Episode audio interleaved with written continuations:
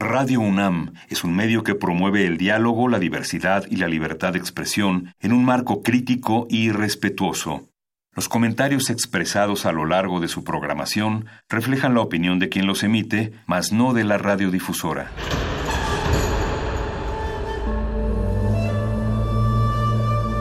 Un templo para la apreciación del ser mediante el sonido. mediante el sonido. Para nosotros. El sol sale durante la noche. Nuestros gritos llevan la mesura del silencio. Y el descontento está lleno de baile y risas. A todo, incluso a nosotros, nos resistimos. La Universidad Ustedes y nosotros somos Resistencia modulada.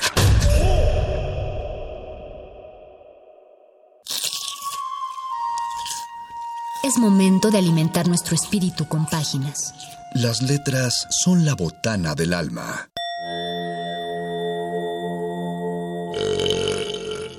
Recuerda la máxima. Los libros son como los tacos. Aún los malos son buenos. Muerde lenguas.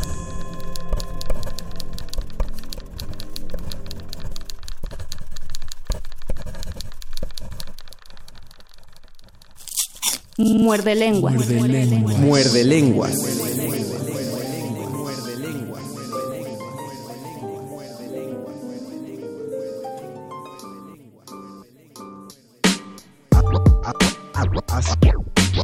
Qué fácil sería vivir a una cuadra de Radio UNAM y tener que evitar eh, la tortura del metro y qué fácil sería entonces leer todo lo que quisiéramos leer y no tenemos tiempo por estar atorados en el metro, pero aunque sea fácil o difícil el muerde lenguas, me gusta estar aquí, Mario Conde. Qué fácil sería que la gente se diera el paso cuando va manejando o qué fácil sería si alguien pudiera devolver que los chetos costaran a unos 50, eso volvería a la vida mucho más fácil, Luis. Pero aún así, aunque la vida no es no es fácil, es, difícil sigue siendo la vida. Es difícil la vida, Luis. Les habla el Mago Conde desde la cabina de Radio UNAM en Y el Luis 96.1. Flores del Mal, tan fácil como mi nombre, queremos que ustedes nos digan cuáles son las lecturas más fáciles que han disfrutado o que crean que son más fáciles. Pueden decirlo en nuestra transmisión de Facebook Live que ya empezó en Facebook Resistencia Modulada. Eh, para la gente que luego nos odia porque no contestamos el Twitter arroba R Modulada, les recordamos que ni Luisito ni yo tenemos eh, acceso al Twitter después del Galleta Gate y no vamos a volver a hablar de ese asunto. Pero por eso ya es letras, taquitos y Cosas y fáciles. cosas fáciles. Ya no más galletas. Ya no más galletas, pero tenemos es la facilidad de la palabra, la facilidad de que ustedes opinen a través de la radio y la facilidad de su lectura. ¿Cuál es el libro más fácil que han leído? Y la pregunta fundamental que hace el maestro Luis Flores sobre las cosas fáciles. ¿Cuál es el libro, la lectura más fácil y también cuál es el taquito más fácil que se han comido? Yo creo que es el taquito El de con sal. sal. Sí. Sí, ¿quién, quién va a decir que no es el de- Definitivamente el de es el de sal, pero ustedes sí comen taquitos de sal. sal? O de azúcar, porque también de conozco la gente que ¿En come serio? tacos de azúcar. Tacos sí. de chicharrones. Todo, todo existe. De Yu- sabritones. Yuri Carballido ya nos sintoniza y nos dice Saludos, aloja, Yuri. aloja Yuri. Recuerden, por favor, compartan el video o etiqueten a etiqueten a sus amigos fáciles para que eh, eh, digieran este programa de literatura que es fácil dentro de todo. Es Y- fácil de entender y es fácil de disfrutar y también díganos cuál es el idioma más fácil para aprender.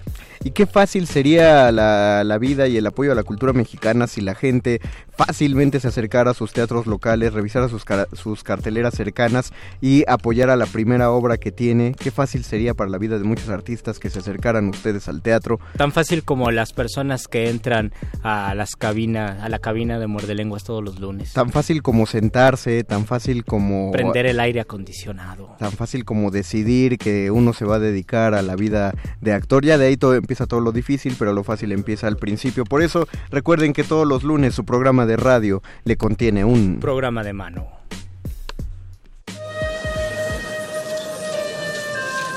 La poesía que sale de la página y se sube al escenario requiere de sus propios oídos. Ese público eres tú. Programa de mano.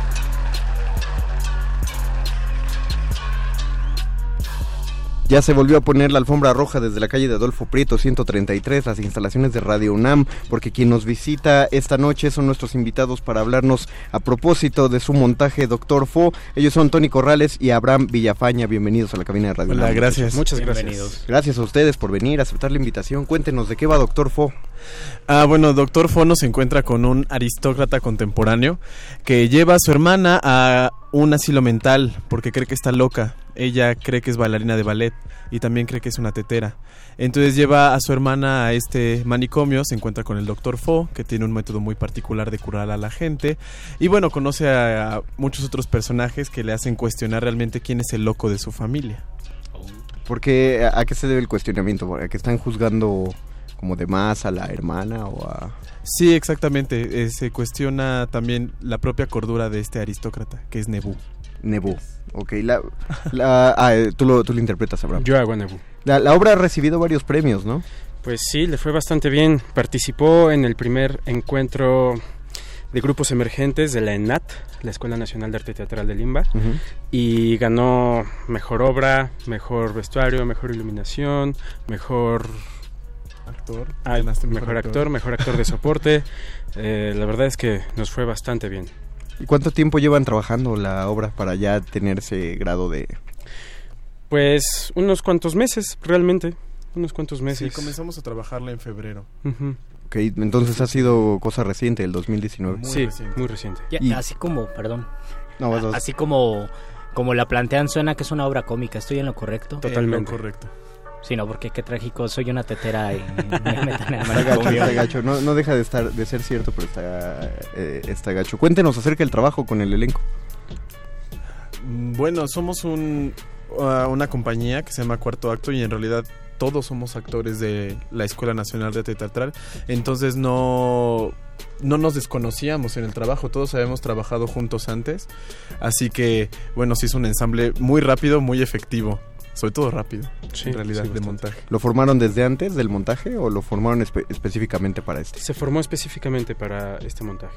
¿Y tienen otros proyectos? Eh, pues sí, ahorita tenemos la fortuna de estar montando una nueva obra que se llama Transbordador Cell, que escribió mi compañero Tony, Ah, sí. que igual es dirigida por Alejandro Cervantes. Que es, hay, hay- hay que, hay que decir que es quien escribió y dirigió esta... Doctor Fo. Exactamente. Exactamente, y que tendrá su estreno en el Festival Internacional de Teatro Universitario de la UNAM. Ah, El FITU. 5 de octubre. Exacto, Ya les dieron fecha. el 5 de Así octubre. es. Están invitadísimos todos. Invitadísimos. Todos, todos. ¿Qué, eh, qué teatro les tocó? Santa, Catarina. El Santa Catarina. Ah, bien, céntrico para los Sí. que los que gustan andar por el sur. ¿Y cuál es, eh, por qué ustedes recomiendan la obra? ¿Cómo van a convencer a la gente de que vaya? Pues vaya, yo creo fervientemente que Doctor Fo es, es al menos para sobrellevar la semana en pleno miércoles por la noche. Es una comedia de una hora, bastante ligerita, muy amena, en la que pues sí se trata, tratamos ciertos temas serios como, como el hecho de que la sociedad eh, encuadra qué es lo normal o qué es lo políticamente correcto o lo, correcto o lo aceptable y cuando no debiera ser así, ¿no? Cuando debería de haber pluralidad en todo. ¿Cómo, cómo, cómo en qué? Pues ideologías de género, eh, ideologías políticas, como en todo eso. Digo, no nos metemos tanto, ¿no? Pero Ajá. solo, solo tratamos de tocar el tema de manera no superficial, pero tampoco aleccionadora, Sí. ¿sabes? Tampoco moralina, ni nada. de- Solo exponer el tema de una manera amena, graciosa, en la que la van a pasar muy bien, garantía. Y pues vaya, está, está en un teatro, está en el teatro, La en el foro La Gruta del teatro Del Centro, Cultural, Helénico. los miércoles a las ocho y media. eh, descuentos habituales, ya saben, para estudiantes, maestros, INAPAM. Y em, Miércoles a las ocho y media, ¿a partir de cuándo y hasta cuándo? desde el 28 de agosto Desde hasta el 28 9 de octubre. Es decir, ya llevan Llevamos dos, dos funciones. funciones. ¿Cómo les ha ido con esas dos funciones? Muy bien, muy divertido. La Sí. verdad es que ha sido muy interesante la reacción del público. Eh, el Centro Cultural ya tiene su propio público y es una, está en una zona muy eh, de negocios, ¿no? Entonces es, es muy interesante ver la reacción de este público y ha sido la verdad muy grato este encuentro para mí. Yo, yo me imagino los- que la dinámica de la obra es el doctor y, y el paciente que están platicando. ¿cómo es? No, No, no, nada, Es nada un- que ver. Es un, es un enredo, es un Es enredo. un enredo. Sí. Ok, porque, pero porque si- decían que si había un trabajo del doctor y el doctor iba revelando cosas. A mí me da curiosidad. Bueno, yo creo Sí. que también a los radioescuchas y por eso tienen que ir, pero algo que puedan decir de eso. Sí, en realidad no, no es la dinámica doctor-paciente. Vem- eh, conocemos este mundo a partir de, de Nebú, de este aristócrata, y él es el que, a partir de las interacciones que tiene con el doctor, sabemos eh, cómo es el método de curación. Ah.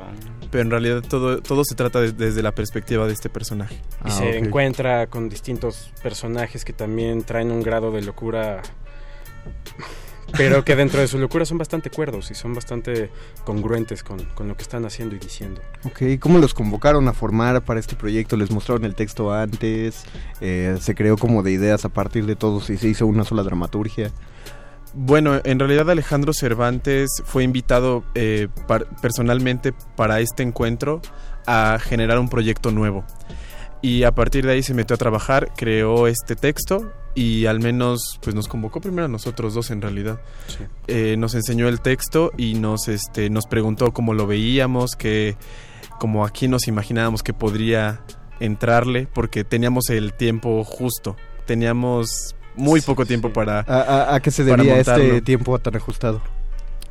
¿A qué se debió? Pues, creo que en primera la, la invitación que le hicieron a, a Alejandro fue, fue Muy apresurada. Fue muy apresurada, sí. Entonces todo fue hecho en, en- en semanas. Pero invitación de... uh, De parte de la ENAT. Sí, ok. Porque fue, Lo- fue los organizadores del festival, de este encuentro, eh, lo contactaron directamente. Él no estaba contemplando participar realmente hasta que lo invitaron y le dijeron, realmente queremos que estés. ujú. Entonces ya fue cuando se puso las pilas muy rápido y pues nos convocó. y así pues nos metimos a, a trabajar arduamente durante dos semanas, Aprox, tres, aprox. más o menos. Dos semanas, tres, ok. vi- y un montaje durante una hora, entonces sí estuvo eh, casi castigador, llevando, llevando al límite, ¿no? Sí, sí fue, sí fue un poco castigado, sí.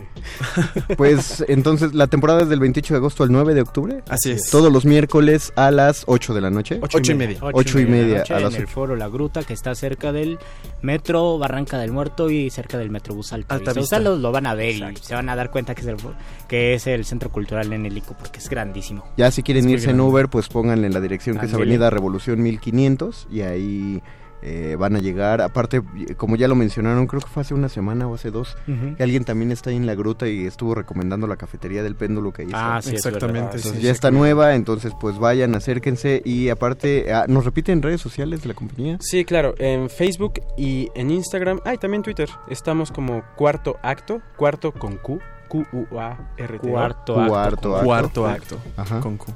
Y ahí pueden encontrar toda la información de la compañía, de los montajes, de las temporadas, etcétera. Ok, perfecto. ¿Y qué cree ah, la audiencia? Les decimos que Cuarto Acto tiene muchas ganas de ver a la gente que está escuchando este programa esta próxima función del miércoles 11 porque tiene una promoción, ¿no, muchachos? Así es, tenemos algunos pases dobles Uy, para la función de este generosos. miércoles. Generosos Es porque aparte son y no- dobles. Y a nosotros nos vamos a poner generosos porque este miércoles, en lugar de escuchar el muerdelenguas, vayan al teatro. Así es, es lo que no- nosotros cedemos el espacio de la cabina para que no escuchen y mejor vayan a ver Doctor Fo. No se esperen hasta hasta final de octubre, si lo piensan bien, es exactamente un mes lo que queda de la, de la Así temporada es. porque acaba 9 de octubre. Entonces, no no que no lo hagan de chicle, son las funciones de en medio, son las que más necesitan que ustedes estén en las butacas y por ello esos tres escuchas afortunados que nos van a llamar se van a llevar un boleto, un pase doble para que se lleven a alguien más la función de este miércoles 11 de septiembre. a las ocho y media de la noche, de preferencia pues lleguen antes porque tienen que recogerlo en Sí, la taquilla, van a dejarnos eh, sus nombres y nosotros lo pasamos a taquilla. Luisito, dales el teléfono para Se que deben comunicar al 55 23 54 12. dales chance de que lo escriban. 55 23 54 12. Tengan paciencia porque solo tenemos un Betoques que tiene dos oídos, pero solo va a utilizar uno para contestar el Sí, teléfono. porque está, está difícil. Ya, lo- ya intentó una vez procesar tres llamadas a la vez, eh, hubo un enredo, fue un buen experimento, pero pues no, la, la gente se, se atabilló ahí en la, en la taquilla, entonces... Así hubo- que sean pacientes en llamar, pero sí llamen, por favor. Pero sí llamen, por favor. Y pues algo con lo que quieren dejar a la audiencia, muchachos. Pues no dejen de ir al teatro, ya sea Doctor Fo o a cualquiera de las obras que haya en cualquiera de los miles de teatros que tiene esta bellísima y caótica ciudad. Vayan al teatro, se pone chido. Vayan al teatro, apoyemos la cultura. Perfecto. Pues eh, escuchamos, ya, ya tuvimos con nosotros a Tony Corrales y Abraham Villafaña. Muchísimas gracias por haber estado aquí en Muerde Lenguas con nosotros. Gracias a ustedes. Y les deseamos toda la popó del mundo para el resto de la temporada. Muchísimas gracias. No aseguramos poder ir en fechas próximas porque pues estamos acá. Pero, Estamos por acá, pero les decimos. Pero ojalá vaya. pero probablemente, probablemente un Voces en el Campus nos toque Sí, es verdad. en miércoles y entonces no vendremos aquí en la noche y tenemos chance de ir al teatro. Perfecto. Muchísimas gracias. esperando. Y pues, eh, Pues vamos a escuchar una rolita. vamos a escuchar Rola. Nos dicen que sí. Y Nos regresamos sí. a este muerde lenguas de letras, libros, taquitos. Y cosas fáciles, bien. Muerde lenguas. Muerde lenguas. Saúl Lebron muerde lenguas. Suas, suas,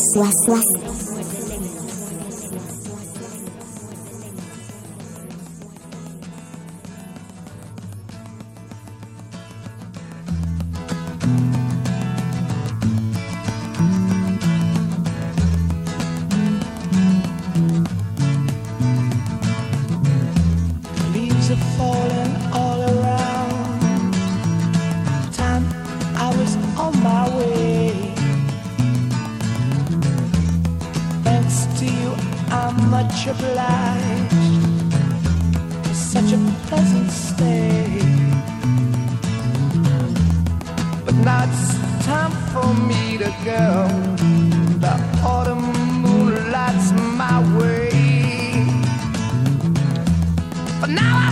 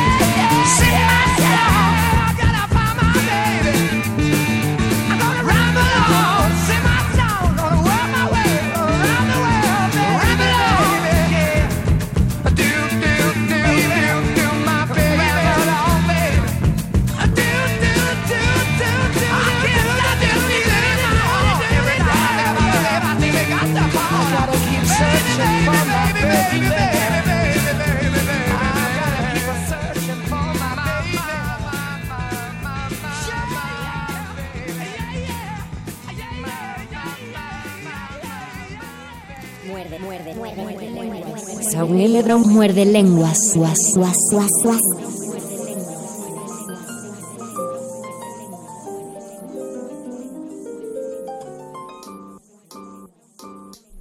Regresamos a este muerde lenguas de letras, taquitos de sal y, cosas, fáciles. Escuchamos Bom- eh, Rumble On de Led Zeppelin, una rola basada en la literatura, literatura de Tolkien, la cual, eh, aunque está encasillada en la literatura fantástica y eso se llega a considerar como, o por mucho tiempo se consideró menor, creo que de todas las literaturas fantásticas la de Tolkien es la menos sencilla de digerir. Sobre todo porque tendríamos que pensar qué tanto de verdad es que fácil es casi sinónimo de malo. Porque muchas veces no es así y muchas veces sí es sinónimo de malo, pero lo disfrazan de que no es. Por ejemplo, si en, ciertos poemas que no son crípticos, que son poemas conversacionales, son poemas directos, uno podría excusarse y decir es que yo quiero hacer una literatura fácil, de fácil acceso para las masas. Y tal vez bajo esa consigna eh, puedas disfrazar una falta de recursos, una falta de conocimiento o de rigor, o verdaderamente es tu poética y es tu apuesta por la poesía. Y es decir yo voy a escribir cosas fáciles porque quiero llegar a más personas. Ciertamente, eh, ahora se habla muchísimo acerca de sagas, se les pone de- incluso el, el título de sagas juveniles, como eh, si el simple hecho de que ya fueran eso las, a- las vuelve malas. Digo, tampoco voy a decir que todos son como enormes ejemplos de, de- de dejo literario eh, que van a trascender. Las épocas. A- hace poco, o más bien el día de hoy, se hizo viral un tweet que no voy a citar de una chica que resulta que es muy conocida y muy famosa en redes sociales porque le dicen la, la reina del Wattpad. Y para quien no sepa el Wattpad es una, una plataforma en la que se suben eh, novelas como ah claro eh, episódicas me parece bueno sí es como eh, una red social de escritores me eh, parece, ¿no? sí, y escritores tus- lectores. ajá vas subiendo tus, tus escritos tus textos y te van leyendo ahí. Ajá, y, y, pues está padre porque ya la gente te va conociendo. Es una forma de publicarse rápido y de ahí los autores pueden jalar eh, ingresos según la cantidad de lectores que tengan o, o se meten a Patreon, o- convive con varios. Pero eh, pues la, la cosa con el Wattpad es que hay muchísimos lectores, sí, la verdad hay una enorme cantidad de lectores, pero pues mucha, o lo grueso de la literatura generada en esa plataforma podría entrar dentro de lo que llamamos literatura hay fácil. cómics allí No, creo que no, al menos no, que yo haya pero visto. sí hay sagas juveniles Lo que ¿no? pasa, sí, lo que pasa es que lo, lo que está es lo que está con dibujo utiliza otras plataformas. Ah, ya. DeviantArt y todo eso. Tiene, tiene, encuentran más lugar, por ejemplo, en Instagram. Incluso los que dibujan su, su web webcomic, eh, las páginas de Instagram también les funcionan. Ah, es- es verdad. Yo estaba pensando justo en las novelas, eh, novelas de literatura seria, entre comillas, o que se plantean como novelas de literatura seria contra las sagas juveniles y también si nos ponemos estrictos, muchas de esas novelas no van a sobrevivir a su primera edición. No van a Y muchas ya no sobrevivieron y no nos enteramos de que se publicaron. Sí. Y así como se, bueno, novelas, poesía, de todo.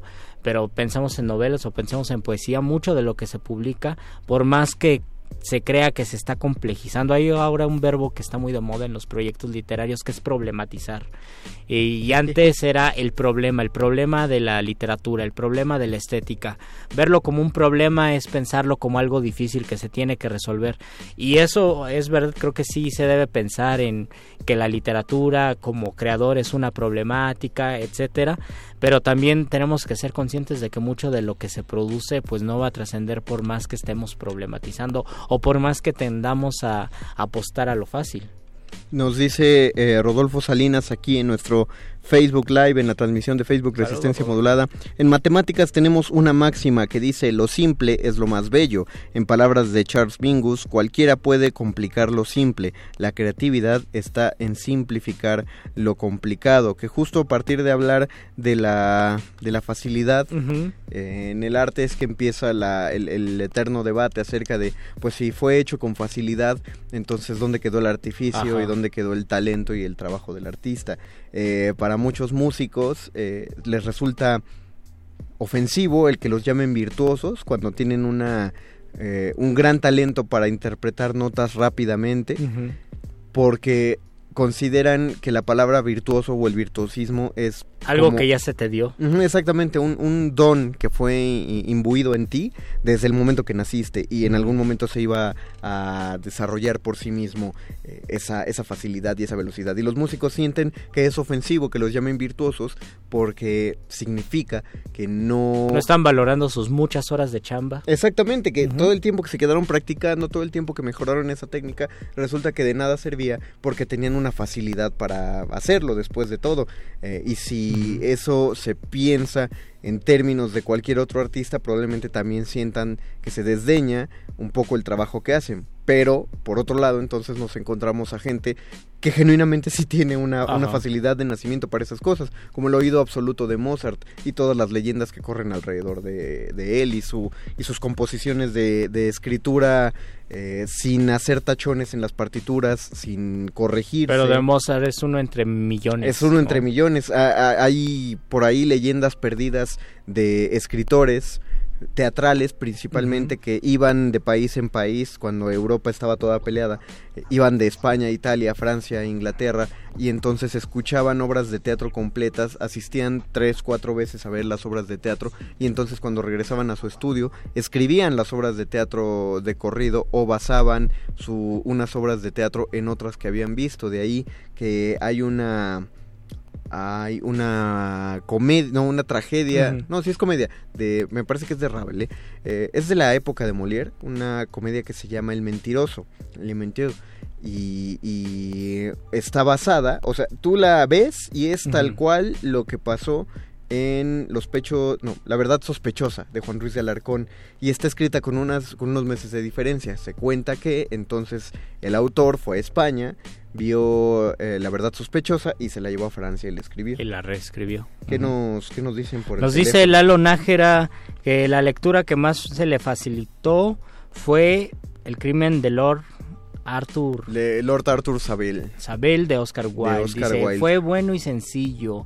me mantuvo interesado y atento, sentí la, la presión de la persona de no cometer el asesinato hasta encontrar las víctimas. Y no entiendo la última palabra que escribió Betoques. Eh, la víctima indicada. Indicada. Gracias Betoques por tu buena letra. Es- no, es que fue mi, mi materia. ¿Cómo se llaman? Los, los historiadores tienen una materia Sí, se llama... que solo sirve para, Híjole, para amigos. conocer el tipo de escritura Sí, antigua. ¿Cómo se llama esa cómo se llama esa profesión, esa disciplina? me acuerdo que hasta yo hacía chistes con mi amigo historiador. A Caleo- de paleohistoriografía. No, paleografía. Paleografía, creo. Paleografía. Sí, estamos, estamos ¿sabes? diciéndolo bien. Sí, es paleografía. Paleografía. No somos Este, paleógrafos, no pero somos el conde, paleógrafos. conde sí es paleógrafo. Eh, eh, estudié un, un semestre. Eh, para quien no sepa de qué está hablando nuestro querido Lalo Nájera, El crimen de Lord Arthur Saville es un cuento medianamente breve de Oscar Wilde en la tradición breve que podría encontrarse en los tiempos de Wilde. Y en general los cuentos y, y la, bueno, pues la narrativa de este autor entraría en lo que podemos llamar fácil, pero es que ahí es donde tenemos que preguntarnos el porqué de esa facilidad, ¿no? Esos textos son fáciles de leer porque son fluidos y porque son de un ingenio increíble. Escuchar a una persona hablar con ingenio es, es, es uno de, las, de los placeres de la facilidad. Eh, ese Sí. amigo que todos tenemos que es muy gracioso y que se le ocurren chistes muy rápido es porque tiene una facilidad para hacer esos chistes y al mismo tiempo porque es muy ingenioso. Y tal vez en su, estru- su estructura no sea compleja, pero también facilidad nunca va a ser sinónimo de profundidad. Ajá. Puede haber obras completamente eh, superficiales que estén escritas de forma muy compleja o puede haber obras aparentemente fáciles que tengan muchísima profundidad humana o profundidad estética. Hace 500 años o hace 400 años El Quijote era una obra fácil, era una obra para escucharse y para reírse, pero todo ahora se vuelve difícil por el lenguaje. Pero todo lo que se dice en El Quijote tiene profundidad y tiene en ese sentido tiene complejidad humana y en eso radica la magia porque muchas veces lo fácil es lo que te permite sentir el esplendor de las cosas profundas Pero ahí, ahí entraría entonces qué tipo de lectura queremos hacer, ¿no? Porque si, eh, volviendo al crimen de Lord Arthur Saville, si uno lo, lo lee como hacia primera vista, por, por- por decirlo, solo siguiendo una historia, eh, eh, podríamos decir que no tiene una profundidad en sí, porque solo cuenta una historia y la cuenta bien, la cuenta estupendamente, pero decimos no está desentrañando el alma humana. Pero alguien más podría hacer una lectura y decir, claro, el crimen de Lord Arthur Saville eh, demuestra la necesidad humana de creer en un poder superior, en una cuestión que está más allá de nosotros, que es el destino, y cómo nos encaminamos hacia ese destino. O sea, eh, el lector también se pone los obstáculos, ¿no? Yo quiero, quién sabe, yo quiero pensar que Wilde no pensaba todo eso, porque Wilde era como así irónico, sarcástico y gracioso. Entonces más bien Wilde dijo a que simpática la gente que considera que le- si le leen las cartas, lo que le lean va a ocurrir, entonces escribe un cuento casi satírico a propósito de ello. Por ejemplo, la sátira que también se hace pensar que es fácil. Casi lo que se preste a, lo que se presta a risa se piensa que es fácil. Sí, Y exacto. que estás jugando con el lector porque no estás tocando ninguna fibra humana, no ninguna complejidad humana. Y puede ser todo lo contrario, como ya lo hemos hablado mucho aquí. eh, a veces eh, la comedia o a veces la poesía satírica tiene, o los libros que tengan un toque satírico cómico como el Quijote, eh, o la, bueno, sí, la- las novelas de entonces, tienen esa facilidad al momento de articularse, pero tienen complejidad y están tocando temas y situaciones bastante incómodas para el poder y para su tiempo. Y también puede haber escritores difíciles, ya lo habíamos mencionado la semana pasada, Góngora, que escribió dos de los poemas más complejos, más complicados, Sí. pero también más maravillosos porque al momento de desentrañarlos o por lo menos de disfrutar ese extraño lenguaje sentimos un gran placer estético. Y también está tocando cuestiones muy complejas de su tiempo, está criticando a grandes rasgos eh, los usos de, la vida de su tiempo, de querer eh, pretender oro, querer cruzar a las Indias, querer hacerse millonario, sacar, bueno, querer eh, acumular mucho oro y él habla de un náufrago que se va y que llega a un, a un lugar eh, tranquilo, campestre, asiste a una boda y la pasa bien teniendo muy pocas cosas. Y a, par- y a partir de ahí está haciendo una crítica a su sociedad que estaba pensando en el lujo y en la ostentación. Vamos a, Vamos a leer comentarios no tan difíciles. Comentarios no tan difíciles. Tania Lenor Valdovinos dice paleografía, gracias. Paleografía, gracias. Justamente, sabíamos que estábamos bien. Efren Flores, disertación sobre las telarañas de Hugo Iriart. ¿Pero qué? ¿Fue fácil, Fácil. o no? Yo pienso que fue fácil. ¿Tú piensas que fue fácil? Sí. Por ser Hugo Iriart. No, yo pienso que fue fácil porque preguntamos que Ah, ok. eran sus libros fáciles. Otra novela fácil y hermosa creo es Las batallas en el desierto de José Emilio Pacheco. Sí, yo creo que es fácil y es profunda. Pero también es curioso la repito, vi- vuelve la experiencia del lector. Una, uno de los comentarios que más recuerdo de un compañero de secundaria fue decirme que le aburrió Ese es el, el problema, primer sí. párrafo de las batallas en el desierto. Y por eso me acuerdo del primer párrafo, porque dice, me acuerdo, Me no me acuerdo, no me acuerdo. ya había tal, pero no había esto, y empieza a describir la ciudad. O sea, eso, eso lo aburrió, porque no, para él no estaba pasando nada. Genuinamente, tendría si lo vemos, si lo vemos estricto, ¿no? si lo vemos estricto no estaba pasando nada. Estaba, estaba planteándonos una situación, es, es el paneo de la cámara de una película al principio para decirnos esto está ocurriendo en Nueva York. ¿no? por ejemplo. Pero él, él no lo pudo, él no era un lector fácil y estoy hablando de una secundaria en la que el único libro que puedo asegurar que todo el grupo leyó fue Cañitas. Y ese sí fue un libro fácil. Y ese sí fue un libro fácil. Y, y malo. Y malo. No, ahí sí aplica que sí fue un libro fácil, escrito con facilidad y, y muy malo. Eh, Fren Flores también dice, es un libro profundo y extraordinariamente ameno, ex- eh, disertación sobre las telarañas de Wiriart. Oscar Reyes dice, a ustedes muerdelenguosos como que no les gusta Benedetti. Dijeron que no te gusta Benedetti. No, ya me gusta. Bueno, Le- siempre me gustó. Le dije, le dije a Betoques, es cierto Betoques, te habló Oscar Reyes, le dije a Betoques que la borra del café se me hizo fácil, pero quiero aclarar que fue muy disfrutable, saludos. La borra del café. La borra del café. Lo estoy leyendo bien, dice la borra del café. No, Sí. no, no, no entendí. Pues yo creo que es el, un, un libro de Benedetti. Entonces. ¿qué, qué mal lector de Benedetti soy porque no recuerdo ese libro. Ok, eh, dice Eduardo Álvarez Cordero, era una noche oscura y tormentosa. Ah, es un, es, es un chiste de, de cómo iniciar un, Ah, claro. un- una novela de misterio eh, o de terror.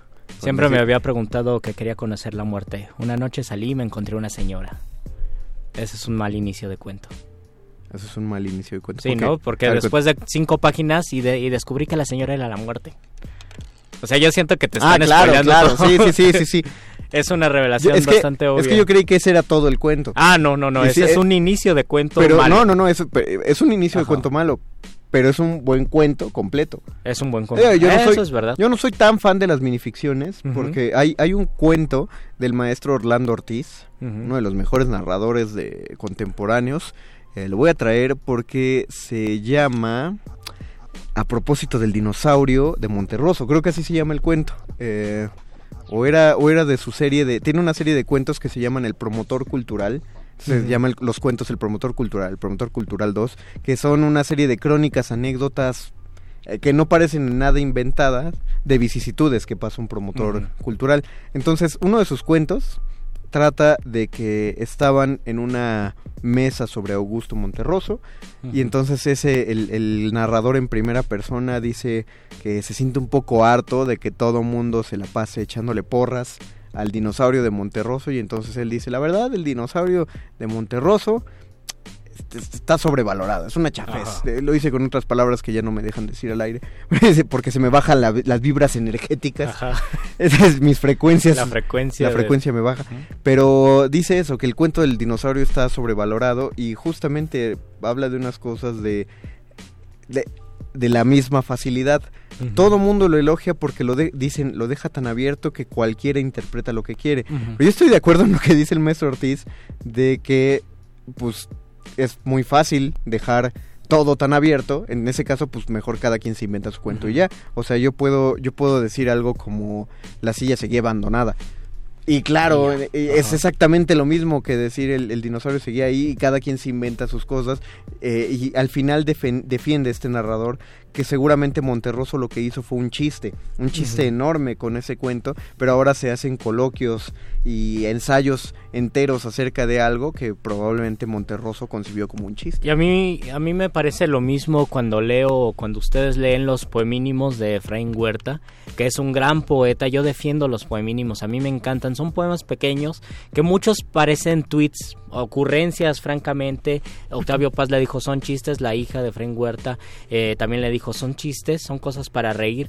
Y son poemas pequeños, son ocurrencias, son juegos de palabras que uno se las podría encontrar en Twitter fácilmente o simplemente platicando en una fiesta, a alguien se le ocurre decir algo, tergiversar las palabras y decir otra cosa, y eso es lo que escribe Efraín Huerta. Yo me yo creo que lo complejo allí radica más bien en la recepción, tanto en el dinosaurio de Monterroso como en los poemínimos de Efraín Huerta. Lo difícil de ese momento era era plasmarlo en un libro y decir yo quiero escribir esto que es aparentemente fácil pero quiero que se lea como un poema. De, de todas formas, yo creo que no es tan fácil. Sí, y de hecho no es fácil porque si hay un, por lo menos en Efraín Huerta hay, hay un sentido de, de hacer como cuatro o cinco variables de, de poemínimos, algunos son meros chistes, otros son minificciones, otros son pequeñas máximas, otras son como reconsideraciones de máximas, incluso hay algunos que ni siquiera son de risa, son profundos. Y luego tienen una manera de presentarse visualmente que también transgredía ciertas normas, porque son poemas pequeños, en lugar de ponerlo como una un epigrama o no como eh, no cómo se llama cómo se llamaban las las que hacía Gómez de la Serna ¿De qué? ¿Caligramas? Bueno, una especie de... No, un, un- texto pequeño en prosa lo pone en forma de verso y le va dando enter a cada palabra. Entonces visualmente parecen poemas. Yo creo que allí radica la complejidad y también es una cuestión de recepción. Si ahora uno se pone a escribir poemínimos y publica un libro de poemínimos, ya no va a tener ningún impacto como el que tuvo el de eh, Efraín Huerta. O si uno se pone a escribir 20 cuentos parecidos al de, o 100 cuentos parecidos al de Monterroso, difícilmente vas a superar a Monterroso con esos 100 cuentos. Ofre- Efraín Huerta habría sido un excelente tuitero. Sí. O sea, si hubiera vivido en esta época, ¿qué cosas no hubiera generado? Pero nos hubiera quitado los libros de nos hubiera quitado los sí. libros de poemínimo. O probablemente, si no los escribió... No nos los hubiera quitado porque él los escribió. Entonces, él inventó el género, básicamente. Habría sido el primero. El, el asunto es que alguien le hubiera publicado su libro de tweets y a partir de él, un chorro de personas habrían publicado sus libros de tweets. Pero yo te digo que no es una cosa fácil, por eso eso comprueba que la comedia es la, la mayor el mayor pináculo del ingenio y de la Ajá, inteligencia. Porque uno lo ve, por ejemplo, es, es, es fácil para ti, ti Luis, porque inventas eh, títulos con juegos de palabras y te queda bien. Otras personas en la resistencia, este, Betoques, Paquito de Pablo, hablar con ellos es, es simpatiquísimo porque tú les dices una palabra y de esa palabra generan tres palabras o dicen la misma palabra pero con otras Ajá. palabras. Es, es una especie de... O sea, Paquito de Pablo podría sacar un, un libro de... De paquit de, Tiñas. de paquitismos. De paquitismo, sí. Paquitiñas Se llaman greguerías. Los- Patiquerías. Se llaman greguerías los paquitismos de Gómez de la Serna, que son parecidos a los femínimos de Efraín Huerta. Dice Fren Flores, otro muy buen libro, fácil de leer, es Los Relámpagos de Agosto. Los relámpagos de agosto. sí. Ibargüengoitia es Yo fácil creo que. Ibargüengoitia es fácil. Porque Y también él decía, es que yo no quiero ser gracioso, pero me sale el humor. Era su manera de ser. es que era muy amargado, esa es la cosa. Sí, y además lo decía de una forma muy solemne. Viajes por la América Ignota está llena, no, sí, está lleno de quejas de, de, de un, pues suena como una persona amargada, may- mayor y amargada. Todo- todos los libros de crónicas de Ibargüengoitia están llenas de, de sus malas experiencias y de las cosas que se quejaba. Habla de Cuba de una manera fascinante. O sea, uno ve los viajes a Cuba de Ibargüengoitia y se ve que no le gustaron, o cree uno que no le gustaron, pero no dejó, no dejó a su propio personaje al empezar a escribir todo lo demás y entonces le salen las quejas de, de la sociedad y de los momentos y, y se vuelve gracioso y fácil. Y tal vez sea por eso que es un escritor que nos llega siempre a los 18, 17 años. Que es, según yo, eh, la edad en que muchos conocimos a Ibargüengoitia. Sí, por la, por, por la Ujú. prepa, ¿no? Creo, generalmente. Rodolfo Salinas, otros libros fáciles y amenos, creo, son las novelas de Armando Ramírez. ¿A Las novelas de? Armando Ramírez, esas no te las manejo. Mí- yo tampoco, Rodolfo. Si nos dieras un poco más de información, por favor. Reinaldo Martínez, La tumba de José Agustín fue fácil. La tumba de José Agustín fue fácil, yo no la leí. Más bien creo que hay una dificultad innecesaria en, en José Agustín. No, el- la lectura es fácil si uno sabe que no tiene que buscar algunas cosas donde no las hay. No parece en, en, en muchas en muchas de sus de, de sus libros, este, incluso los lo- de los ensayos, de pronto dice cosas que uno piensa que tienen mucha interpretación, pero no, no, lo dice como por- igual como si fuera una ocurrencia. Pero uno cree que se presta más, no sé, desde mi punto de vista creo que más bien tratamos de escarbarle, pero no hay no hay que buscar, no porque sea malo, Pero no nada más no está. Sí, yo, yo estaba pensando, me quedé en Benedetti cuando dijeron que no nos gustaba. A mí sí me gusta, pero creo que lo que se le achaca a Benedetti es que es un poeta fácil. Y por lo tanto es un poeta que se lee mucho, que lo leen los no poetas y eso a los poetas les hierve la sangre. Cada vez que hay un poeta que lo leen no poetas les hierve mucho la sangre porque se piensa, no sé, se, se percibe cierto sectarismo en la poesía de poetas para poetas. Entonces si lo lee alguien más te vuelves un poeta fácil. A veces puede ser que sí ya hay muchos poemas fáciles. Yo quiero compartir el miércoles eh, bueno vamos a compartir. Tengo una antología de poemas muy facilones que encuentro en internet. Ah, sí. sí. Órale. eh, pero hay otros poemas que tienen complejidad, que tienen profundidad, pero que tienen esta eh, facilidad, sí, de llegar a más lectores. Y eso pasa en todas las tradiciones y todas las tradiciones tienen a su poeta que va, que sabe hablar con las demás personas. Y hay algunos poetas que intentan llegar a eso. Pablo Neruda en algunos momentos quiere ser así y en otros momentos Residencia en la Tierra, que es uno de sus mejores libros, que lo escribió entre los 25 y los 30 años, es un libro complejo porque es un libro de vanguardia. Pero un libro anterior que lo escribió a los 20 años, que son los 20 poemas de amor y una canción desesperada, es el libro de poesía más leído y más difundido en el mundo hispánico y es un libro aparentemente fácil. Entonces creo que sí. creo que cada escritor tiene derecho a hacer fácil cuando quiere o cuando puede y hacer complejo en otros aspectos y Benedetti me parece que es un es un autor de ese estilo. Tiene libros que a mí me interesa mucho, tiene una novela en verso que se llama El cumpleaños de- Juan Ángel, que es maravillosa. O tiene, por ejemplo, La tregua, que es una novela bastante sencillita de leer y además de mucha curiosidad porque está escrita for- en forma de diario. Yo considero que tiene poemas más complejos y tiene poemas muy fáciles que se le quedan a las personas y lo pueden recitar en cualquier momento. Dice Fren Flores Greguerías y Tania Leonora Fren. Valdovinos Grajerías. Sí, es verdad. Mi- Muchas gracias. Gracias, gracias por Se me olvidó, quería decir clíglico y dije, no, eso no es. Pero sí dijiste- pero sí dijiste Sí, pero lo busqué en mi... Ah, celular. ok. Milka Nava, hoy sí logré verlos en Facebook. García Márquez es fácil, ¿no? Hola, Milka. No. Otra vez, yo pienso que es fácil, de, es fácil y es profundo. Es, fa- es de fácil escritura y eso lo decía Rubén Fonseca. Yo quisiera, eh, bueno, lo dice un personaje. A veces me gustaría iniciar una novela como los novelistas de ahora que pasan de la primera a la tercera persona y luego en el segundo capítulo se van a la segunda persona y luego vuelven a la tercera y esas tonterías que hacen los escritores que no tienen talento. Él Ajá. de una manera muy fanfarrona. Y pero eso Pero nos, eso nos hace pensar, es verdad, cuando lo, lo más complicado es que parezca fácil. Ese, ese, es el, ese es el chiste o ese es el juego de la literatura, por lo menos en poesía. Lo más complicado es que parezca fácil, que parezca casi obvio, pero que sea muy difícil articularlo. Es decir, que no se vean las suturas, que no se vea todo el proceso que llevó, todo el tiempo que te llevó eh, escribir una obra. Y se nota cuando tocan el piano de una manera rápida o cualquier instrumento. Dices, es que le está tocando con tanta facilidad. Celso Piña, ¿no? Cuando tocaba el acordeón, decías, oh, qué, qué facilidad.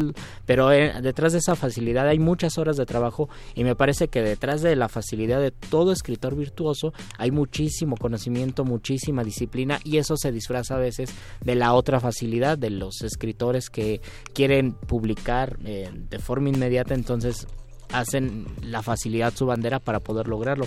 Pero cuando es fácil y complejo es cuando hay muchísimo trabajo detrás y el trabajo detrás de García Márquez para llegar por ejemplo a los 100 años de soledad fueron muchísimas horas de trabajo periodístico muchísimos textos periodísticos que le permitieron escribir con esa facilidad eh, ahí sí periodística algo complejo y donde quería plantear un mapa de la realidad latinoamericana Sí, me parece que, bueno, yo, yo no creo que sea un escritor fácil, pero lo- con lo que acabas de decir, tampoco era un escritor que pensaba en la forma. Que esa es, es la cuestión y, y lo expresaste bien en- en- al principio de la frase.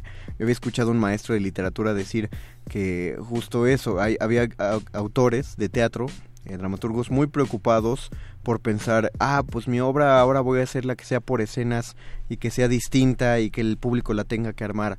Ah, voy a hacer una obra donde el final siempre sea distinto. de que vaya de atrás para adelante Voy a hacer ¿no? una obra que vaya de atrás para adelante, voy a hacer una obra que vaya de en medio para atrás y luego adelante.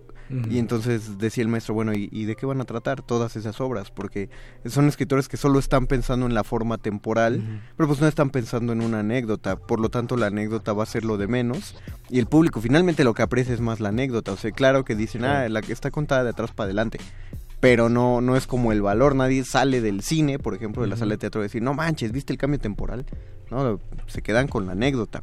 Eh, eh, Efrem Vázquez, hola amor de lenguas, leer El perfume se me hizo fácil, quizá porque me atrapó desde las primeras páginas, lo leí cuando iba en la prepa 5, saludos. puede tomarse como la literatura fácil Yo creo que, eh, bueno, yo también leí en prepa el perfume porque me lo encontré en una banca y a mí más bien lo- no se me hizo fácil porque es un libro que habla sobre olores en palabras. Entonces tienes una o dos páginas donde trata el autor de hacerte, Soskin, Patrick Soskin, de hacerte entender qué olor es el que estás percibiendo.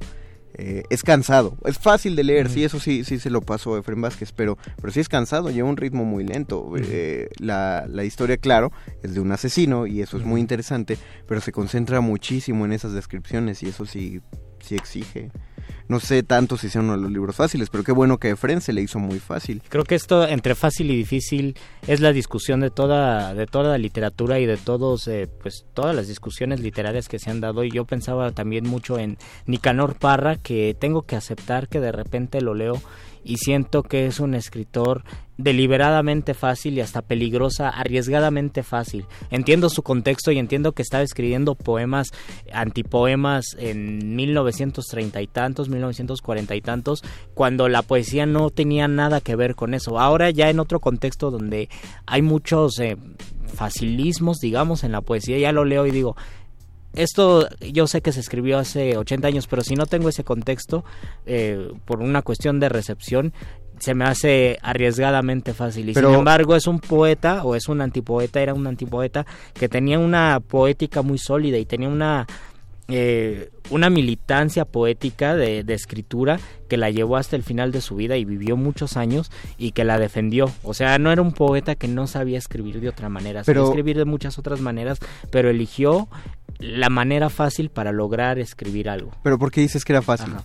Ah, porque la antipoesía de, de Nicanor Parra consiste a grandes términos en no utilizar metáforas, no utilizar ningún recurso de la poesía tradicional, escribir con el lenguaje de todos los días, no utilizar palabras que no eh, que él no utilizaba, eh, que, no, él no, que él no usaba frecuentemente, no usar palabras rimbombantes, mucho menos eh, utilizar barroquismos o eh, no sé, el hiperbatón, por ejemplo, sino escribir de la forma más sencilla y más directa posible, pero a partir de eso eh, hacer una poesía compleja, una poesía que tuviera complejidad. Y era algo muy complicado que me parece que muchos lectores de Nicanor Parra dicen, ah, yo también quiero escribir con el lenguaje de todos los días, pero toda la sustancia y todo lo que hay detrás de ese trabajo de Nicanor Parra es muy difícil de lograrlo.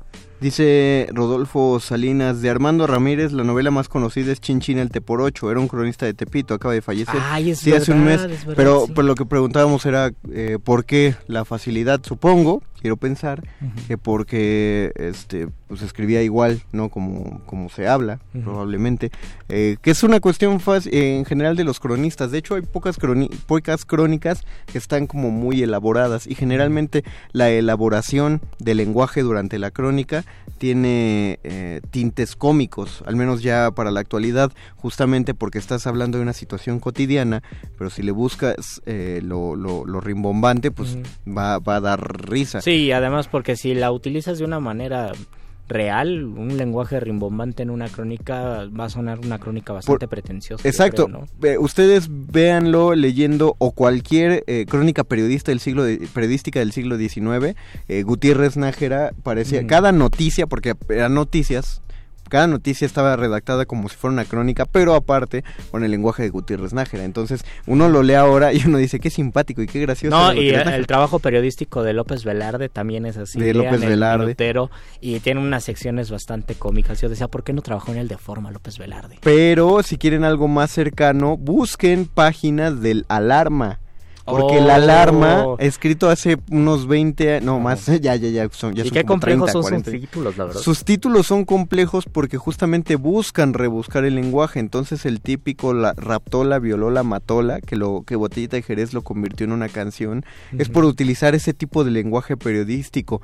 Eh, peleáronse dos hermanos en fraga- flagrante odio mutuo a causa de un duelo de, de- de faldas por un amor no correspondido. Díjole fulano de tal al otro, enarbolando el cuchillo en la mano. Y es, y es Ajá. el alarma.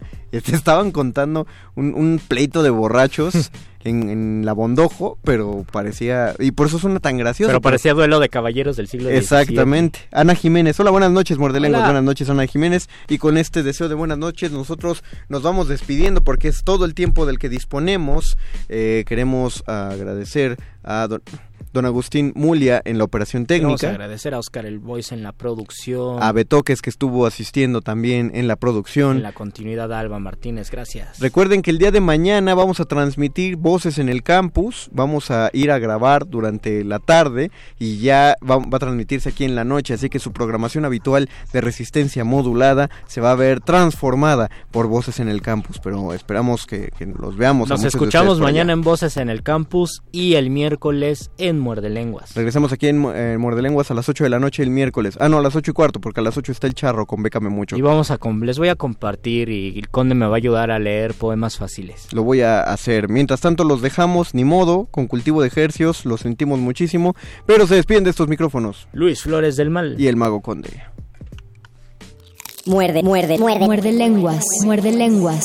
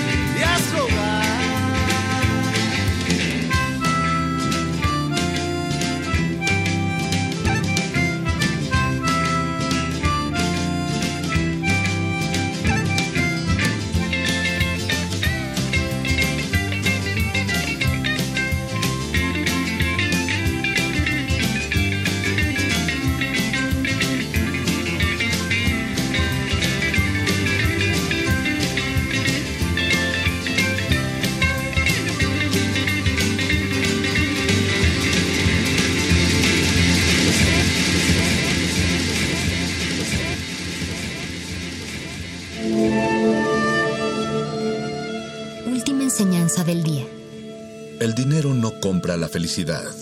pero compra libros y tacos. Y eso se le parece mucho. Medítalo. 2019. 100 años del nacimiento de Mario Bunge, físico, filósofo y humanista argentino. Actualmente la ciencia engloba un amplio número de prácticas relacionadas con la investigación académica y con el conocimiento tecnológico. Pero en ambos casos, la ciencia manifiesta su valor en el enriquecimiento de la cultura, y esto se debe a que la ciencia no es un sistema dogmático y cerrado, sino controvertido y abierto. No esperemos de esos filósofos ninguna ayuda para discutir, por ejemplo, los problemas que plantea la física cuántica o la biología evolutiva o la psicología evolutiva o la microeconomía, etcétera.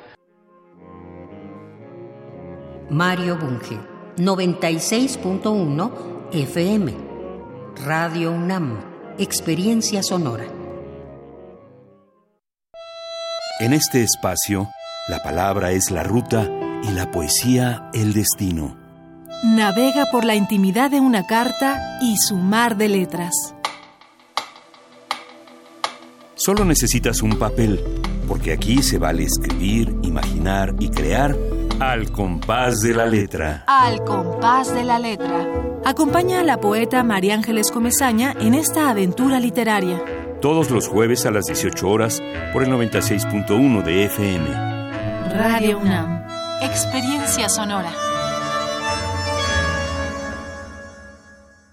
A todos nos ha pasado. Tenemos dudas. Necesitamos respuestas. En la línea de la vida de Conadic te informamos sobre adicciones y consecuencias. También te orientamos en caso de crisis emocional por el uso de sustancias. Y si te preocupa que alguien pueda engancharse, te asesoramos.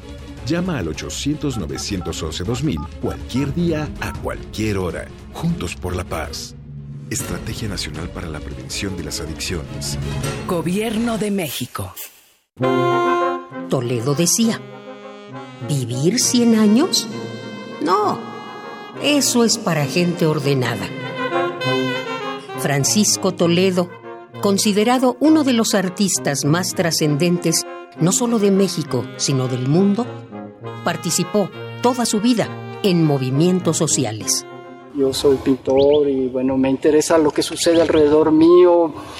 No, no me puedo llamar activista porque bueno, no sé mm, exactamente qué signifique, pero pues me preocupo, pues me, me, me- me, eh, pues, es parte tal vez de mi carácter también, estar, eh, oír lo que pasa lo, eh, y, y colaborar en lo que se pueda, ¿no? Simplemente eh, estar disponible cuando la gente se acerca a uno y pide ayuda. Francisco Toledo, 1940-2019. In Memoriam. Radio UNAM, Experiencia Sonora.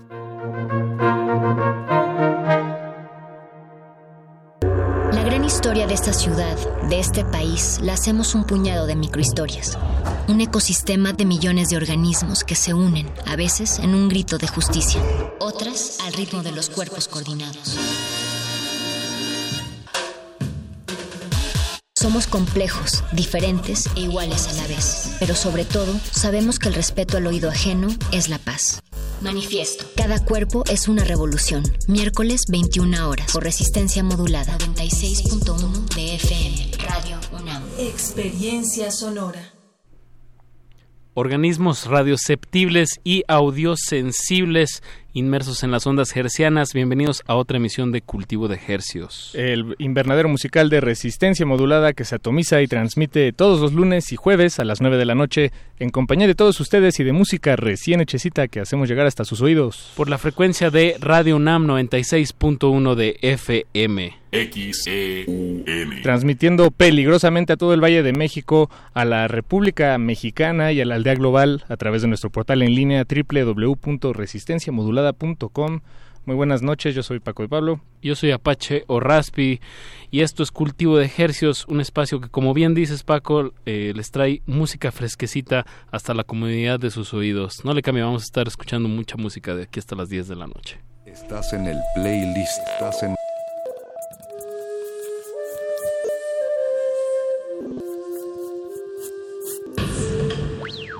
música emergente es como el silencio. Silencio. Presente a nuestro alrededor.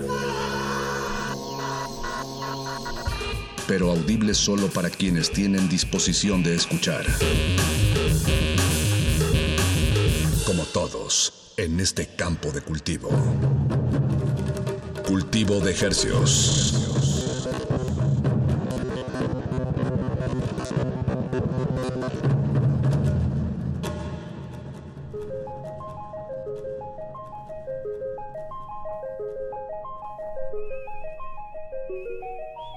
Son las 21 horas con 5 minutos y damos inicio a este experimento rarofónico titulado Cultivo Muerde de lenguas. Ejercicios. Ah, Ah, sí, muerde- cultivo de eh, ejercicios. eh, Perdón, me- el modernísimo. Ah, no, ya tampoco existe. Bienvenidos a Cultivo de Ejercios. Estamos aquí En vivo. sacudiendo en vivo los pues los mantras radiofónicos con los que habituamos iniciar este programa. Muy buenas noches, gracias por acompañarnos. Y pues está Alberto Benítez en la producción, don Agustín Mulia en la operación, Ala Martínez allá en continuidad, a punto de, de, pues, dar continuidad ¿no? a la labor radiofónica. y también está Ricardo Pineda, porque bueno, ya me estoy adelantando, pero esta noche tenemos playlist en vivo. Sabemos que hay muchos asiduos a, a este formato radiofónico, entonces bueno, pues esta es una noche que esperamos les agrade, playlist en vivo. Y tenemos un anuncio parroquial, Apache, antes de comenzar con la... Con el eh, plato con- con fuerte el plato fuerte. Mañana tenemos, tendremos una transmisión especial de Voces en el Campus, que, bueno, no será en vivo en este horario, pero se grabará en vivo eh, a las 12 del día y se transmitirá íntegramente en, en este horario. Mañana. Eso. Entonces- Mañana desde la FES Aragón. Desde la FES Entonces, Aragón. Vamos a estar como desde las nueve y media, diez de la mañana hasta en la no, hasta las ¿qué? como dos, tres y luego ya esa, esa misma pues lo que se grabe, lo que platiquemos ahí con los alumnos de, de la FES Aragón. Como Ricardo Pineda, que él es un exalumno de la FES Aragón. Ah, mira, no Orgulloso, sabía. míralo. Se puso la camiseta. Se quitó la camiseta y se puso la otra. Pues en esta, eh, en la noche, en estas mismas frecuencias va a estar sonando todo lo que grabemos. Entonces, pues si, si andan por ahí, dense una vuelta a saludar. Va a haber muchos regalos, Ah, sí. mucha música, Habrá regalos. muchas dinámicas. Pero regalos de verdad, en serio. No, no estamos diciéndolo por, por, por ser un lugar común radiofónico. O sea, de verdad va a haber regalos. y, buenos regalos. Bien, pues qué emoción de Entonces, ir a la FES Aragón. Así es, mañana no hay de retinas, no hay calabozo de los vírgenes, pero sí hay voces en el campus. Eso, siempre un placer estar yendo, a- acercándonos a la comunidad universitaria. Y bueno, Paco, pues aquí desde, de- desde ahorita hasta en la noche vamos a estar... ¿Hasta eh, en la noche? Hasta en la noche, me refiero hasta las 10 de la Hasta las noche. 10 de la noche, sí, sí, sí. Vamos a estar platicando con una banda, vinieron todos, eh, son de Monterrey, se llaman Mississippi Queens. Y pues vamos a estar escuchando, han estado sacando varios... eh, pues varias Varios canciones sencillos. este, este año. Así es, anunciando el, el álbum que también se estrenará este año. Y tienen una tocada en Toluca, en, aquí en la Ciudad de México y en Puebla, así que pues estén atentos esta semana. Que por cierto, la semana pasada tuvimos a Bring the Kings y es una coincidencia cósmica que esta noche tengamos a los Mississippi Queens. Ah, mira. Fíjate. Y los dos tocan rock. Y los dos tocan rock. Va a haber mucha distorsión Entonces- y, pues fuertes, fuertes contenidos líricos. Así es, y, y entonces bueno, ese es el plato fuerte de la noche, pero antes queremos hacerles una invitación, si no es tal cual a un lugar físico, es un lugar al que pueden acudir a través de su sentido del oído. Y también el de la vista, me parece, y, y para eso estamos enlazándonos hasta quién sabe dónde con el dueto Exnovios, que ya nos han visitado aquí en la cabina, y me parece que tenemos a María José en la línea. María José, Así ¿estás es. ahí? Hola María José, Hola. ¿Cuánto, cuánto tiempo has estado ahí? ¿Escuchaste todo? Ya como media hora, ¿no? Perdón por tenerte Perdón. ahí en la línea. No, no, no es cierto, no es cierto. Te hablaban hace poquito, ¿no, María José? Sí, no, no tanto, no tanto. Pues como decías, hace poquito tuvimos aquí a- a- al proyecto Exnovios, estaban anunciando una fecha, recuerdo, en el bajo circuito. Y bueno, pues nos gusta seguirle la pista a este proyecto que, que de verdad ha estado muy activo. Y Muy en activo. y en esta actividad eh, sacaron un sencillo, ¿no? Un, Así es, un sí, cover, por cierto. Sí, sacamos un cover que se llama Las Manos Quietas. Un Y temazo. bueno, este es, no sé si ustedes ya la conocían. Sí, claro. Pero platícanos. Claro, ¿no? Bueno, pues Las Manos Quietas es una canción representativa de la movida española, por allá del 85, de Carlos Pérez, y Bueno, es una canción que a mí me gusta mucho y es de las primeras canciones de las que tengo como recuerdo de que me gustaran, ¿no? Es una canción que bailé desde chiquita. Entonces, estábamos buscando un cover y pues y se me ocurrió esta idea, se la enseñé a Santiago, le encantó, y decidimos producirla y hacerla como parte de, es como un intermedio entre lo que es volumen 1 y lo que viene. Bien, y un cover para seguir eh, pues aventándole a su audiencia, dando excusas, ¿no? Exacto, claro, para no para no abandonar, la verdad, porque pues nos gusta, siempre estamos trabajando, siempre estamos creando cosas y pues no sé, es parte es como jugar, ¿sabes? De cierta forma también. Y, y el, el video es una es un ejercicio interesante de, de collage y, y como eh, Sí. pues rescate de archivo, ¿no? De, de muchos Así videos. es, es fan footage, ¿no? Como de estos, eh, videos que puedes encontrar en archivos a través del internet, ¿no? Como reciclando un poco ahí y, bueno, rescatando obviamente el look and feel de los ochentas, ¿no? Esa era como la idea, porque pues es, es difícil, ¿no? Salirse como de... Queríamos obviamente rescatar el sonido de los ochentas y pues obviamente también recurrir a lo visual de los ochentas, ¿no? Hacerlo como completo. Qué bien. Además, creo yo, y esta es la, la humilde opinión de un servidor, eh, que los ochentas saben mejor hoy que nunca. Así es, exacto. Creo que creo que tienes toda la razón. O sea, los ochentas están vigentes y creo que siempre lo han estado de cierta manera, ¿no? Y siempre se ve bien, siempre es agradable a la vista. Es mucho eye candy. Creo que es mucho de lo que va con novios también, ¿no? Nos gustan las cosas coloridas y bonitas, brillantes, un poco. Sí, además, eh, no sé, muchos muchos hijos de los 90, eh, pues crecimos con, con, con esta idea, algunos, pues, no digo que todos, de, de que los 80 Fueron pues, estuvieron... ¿no? eh, bueno, es que a mí más bien me dijeron, no, no, los 80 no estuvieron buenos, estuvieron buenos los 60, los 70, los 80 podemos saltárnoslo, pero, pero creo que es porque todavía no acababa de, de cuajar el fenómeno. Claro, de, de como que nadie había entendido qué onda, ¿no? Sí, exacto. y ahorita Oh. ya el tiempo ya nos da una perspectiva. Así es, el tiempo como que lo ha validado de cierta forma y como que ahora sí vueltas a ver a los 80 y dices, sí estaba bien chido esto, nada más que quizá no habían, no había esta apertura a la mente de la gente, ¿no? Y la mayoría lo entendió y ahorita se rescata y pues queda muy ad hoc.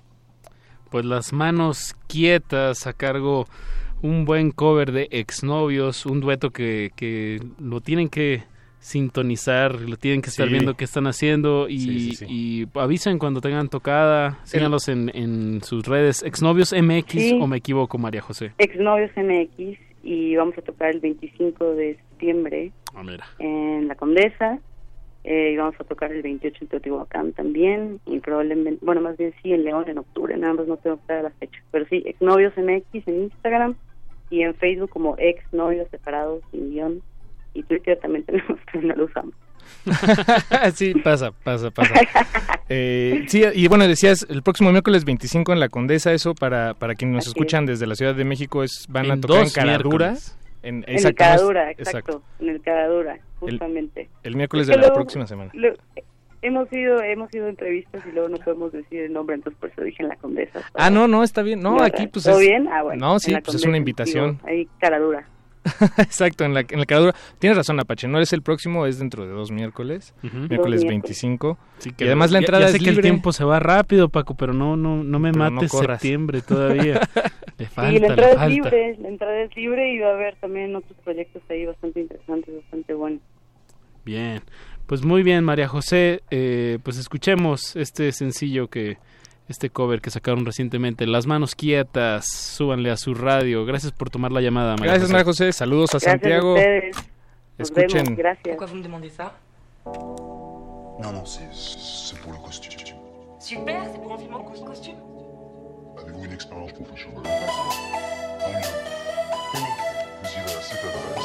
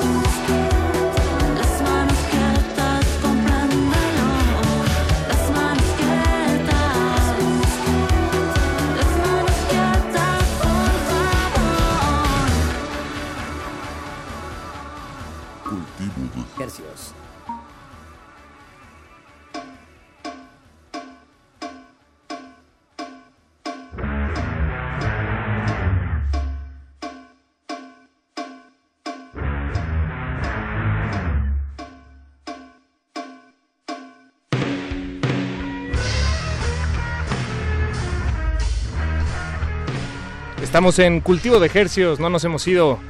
porque pues acaba de empezar esto.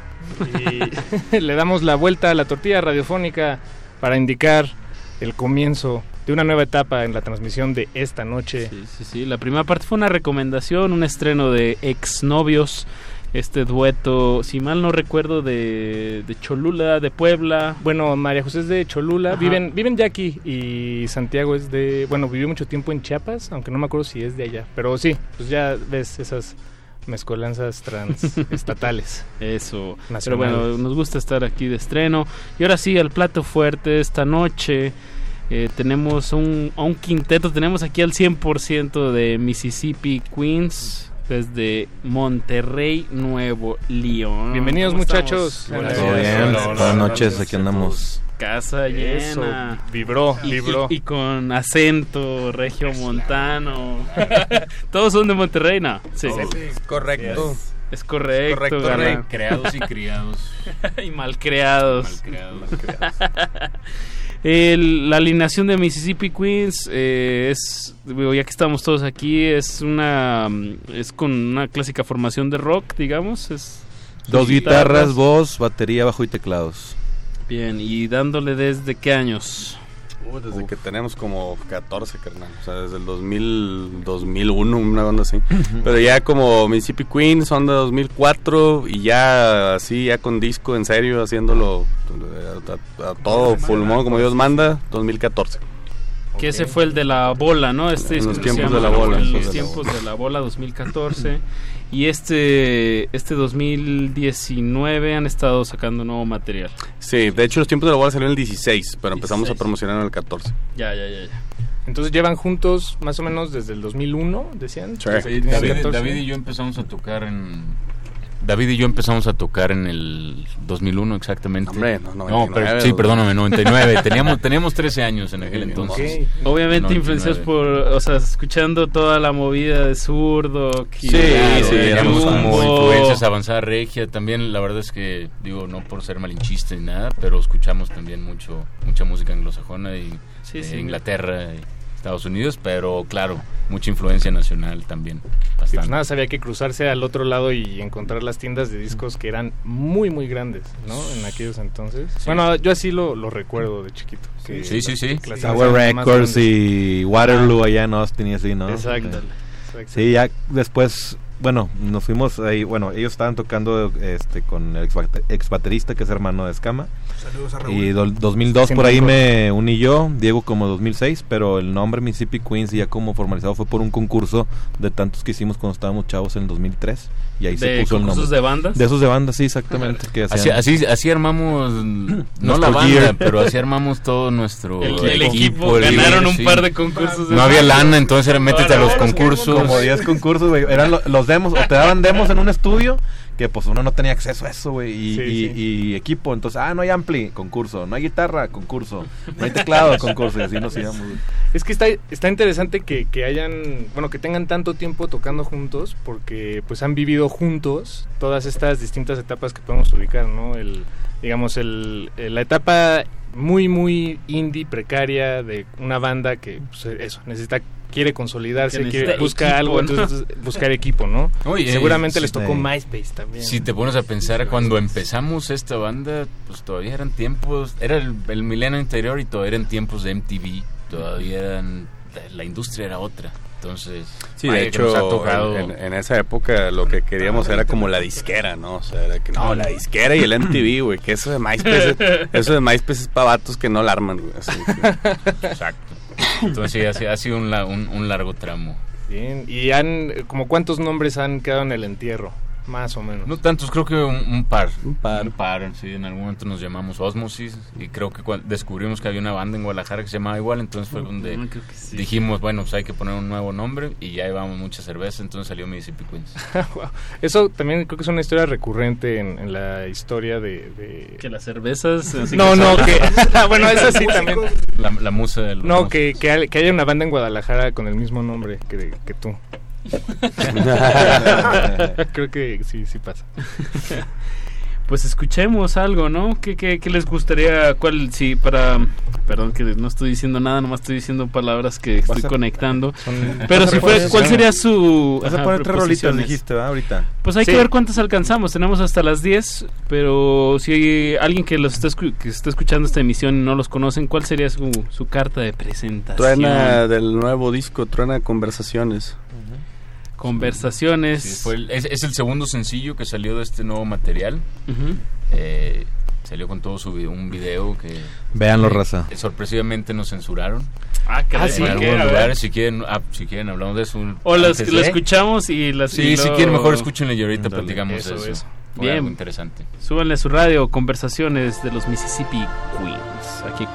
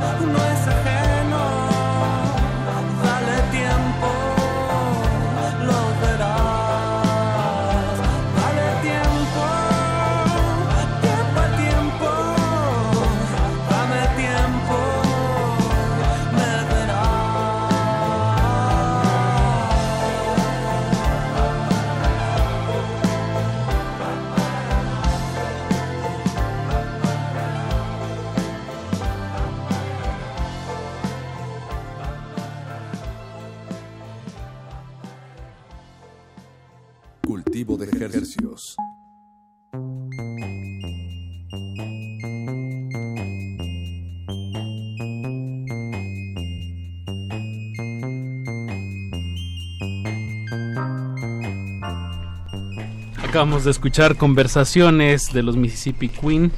Eh, debo, debo agregar conversaciones guion bajo. Que, Sí. que estoy viendo que todos sus sencillos de este año tienen ese final, ¿no? Bueno, escrito. Es para que no haya bronca al momento de subirlo a algún sitio, ¿no? Me, me imagino. ¿O a ¿No? qué se debe eso? ¿A qué se debe? ¿Qué será? Es una buena pregunta. Buena pregunta. ¿Qué? Creo que es Guión bajo. los Guión guiones, bajo. los underscores. Los bajos. Este, pues salió como una, primero como una idea para separar el, el nombre completo del, pro- del proyecto es Conversaciones con uno mismo. Está Ajá. partido en 13 P's, conversaciones con uno y mismo. Ok. Cada parte te aborda una cierta temática de los aspectos de la estabilidad mental de un individuo. Y se separó así después cuando sacamos el primer sencillo del proyecto que se llama Prognosis. eh, nos gustó que se veía más como una especie de onda como de hospital, así de como de prognosis y la rayita, así como, como si fuera, pues eso, ¿no? Como, como un pronóstico de lo que va a suceder. Y ya de ahí se quedó y lo empezamos a usar para todo. Bien, es una manera también como de distinguirlo, ¿no? Así Sí. como- ya, ya, ya. Y como es una sola palabra, pues también le da su personalidad ahí escrita. Conversaciones guion bajo. Ahora tenemos una anécdota pendiente, camaradas, que, que nos deben ustedes sobre el video. La censurado. censura del Sí, video. Sí, sí, por favor. Sí, fue, fue algo interesante eh, para nosotros, sorpresivo, la verdad, porque sa- sacamos el video, se lo enviamos a los medios y recibimos varias respuestas de algunos medios, no tenemos por qué nombrar, pero diciendo que no era lo que querían mostrar ahorita al- a, la nación, al, pue- al pueblo, otro que no era la línea editorial. Entonces, se nos hizo muy raro, creemos O que igual... no nos contestaban, ¿no? Algunos no nos bueno, contestaban. pues, puede ser censura, puede ser que nomás, pues no. Desinterés, claro. Desinterés, o sea, pero bueno. Pero creemos que es, supongo que por el hecho de que se menciona a México en, en la letra y demás, y digo, pues sí, sí tiene su crítica y demás, pero 20 años después de Molotov se nos, nos llama la atención. Claro, claro. Digo, y yo, yo pensé que tal vez era por esta parte que parecería que están haciendo vandalismo, tal vez ahí como en, en estas... Yo, eh, yo creo que va más sí. por la, el área, la, la cuestión que también está una parte, la parte del playback está grabada fuera del Palacio de Gobierno. Es Palacio de Gobierno. y sí. la Palacio de letra pues menciona México, Sí, o sea, sí. el La, la Gran Plaza, ¿cómo se llama? La Macroplaza. Macroplaza. Macroplaza, el sí, Palacio del. Gobernador. Es correcto. Órale, y fue la, la gestión para que les dieran permiso de, de grabar ahí fue Mintiendo con la- Fue, mi- fue minti- mintiendo un poco, sí. Exactamente. Yo la, yo la hice, de hecho. Sí, en nuestras eh, letras somos honestos. No, no, no. O sea, mandaste una carta... Mandé una carta, me paré ahí, me dijeron, oye, está, eh, a ver, ¿y qué han hecho? Y les puse puras rolas mucho más soft del disco pasado. y fue como, oye, pero no hay maldiciones. No, maldiciones no hay. ok, bueno, este... No dice nada malo. No dice nada malo, no, pues malo, no. No, ¿cómo? Bueno, bueno, entonces, este... va para adelante. Y ya, ya, ya nos lo dieron, ¿no? Entonces fue como que sobres. Órale, bien, bien. Bien bajado ese balón. Bueno, digo, sin, sin hacer apología a la deshonestidad, pero... no, pero- pues es que no, pero bien no, no, me- no iba por mentí, simplemente no dije. Exacto. No es lo mismo. No es lo mismo. Exactamente. No, aparte, pues desde ahí ya estabas como, o sea, por ahí hubiera empezado la censura, ¿no? O sea, y de ahí ya estamos todos Mm, fregados. claro. O sea, si le dice, re- si realmente es como, sí, no nos dejan hacer nada y todos, claro. o sea, ya está la censura. Yo peor. creo que es la letra. México cínico, mágica, ausente, no me conoces, te llevo en la piel. Se está agarrando partes en, en varias partes de la letra, cosas como muy queridas por el folclore mexa y lo tuerce un poquito, Ya. que era parte de justamente lo que quería hacer. Y creo que ahí es donde les le- igual y les Como digo tergiversar dichos o con- como, ajá. oye, oye, a ver, a ver, a ver, no te puedes meter con con la virgencita ni con el presidente ni con dichos sagrados. Exacto. Creo yo.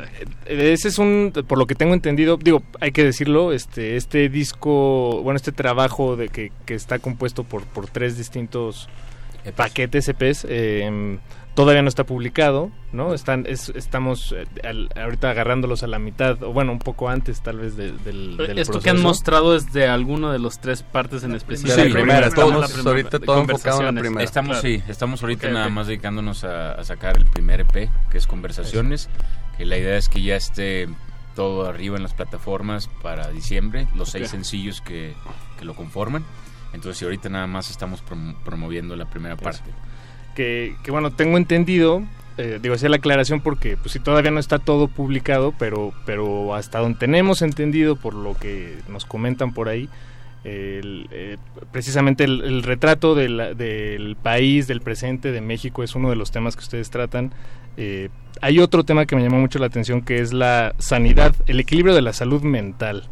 Este, sí, está eso ahí y si sí, si la respuesta es que sí, quisiera preguntarles por qué por qué contar esas historias, ¿no? Alrededor de, de esta idea. ¿Qué, qué Por- ven ustedes? Porque se observa a O tu sea, sí alrededor. está ahí. Primero, tu primera Sí, exacto, pregunta. primera todo el tema de Todo. todos los EPs es eso. Buenísimo, Es- es- Contexto y sanidad Sí, mental. Pueden hablar de distintos contextos, algunos más sociales, otros más, pero todo el tema del disco es este, la- el equilibrio mental. ¿Y qué, qué ven, o sea, qué, qué ven en el día a día, en sus celulares, en la calle? locura, desequilibrio, o sea, no es posible que alguien le saque el ojo a otra persona con un cuchillo peleándose por un, puesto un lugar de estacionamiento, caray, sí. Eh, y ahorita la gente ahora quiere que nos armemos. Está, estamos completamente ya des, des, eh, sensibilizados por la situación que lleva pasando en el país, no sé, 12, 15 años.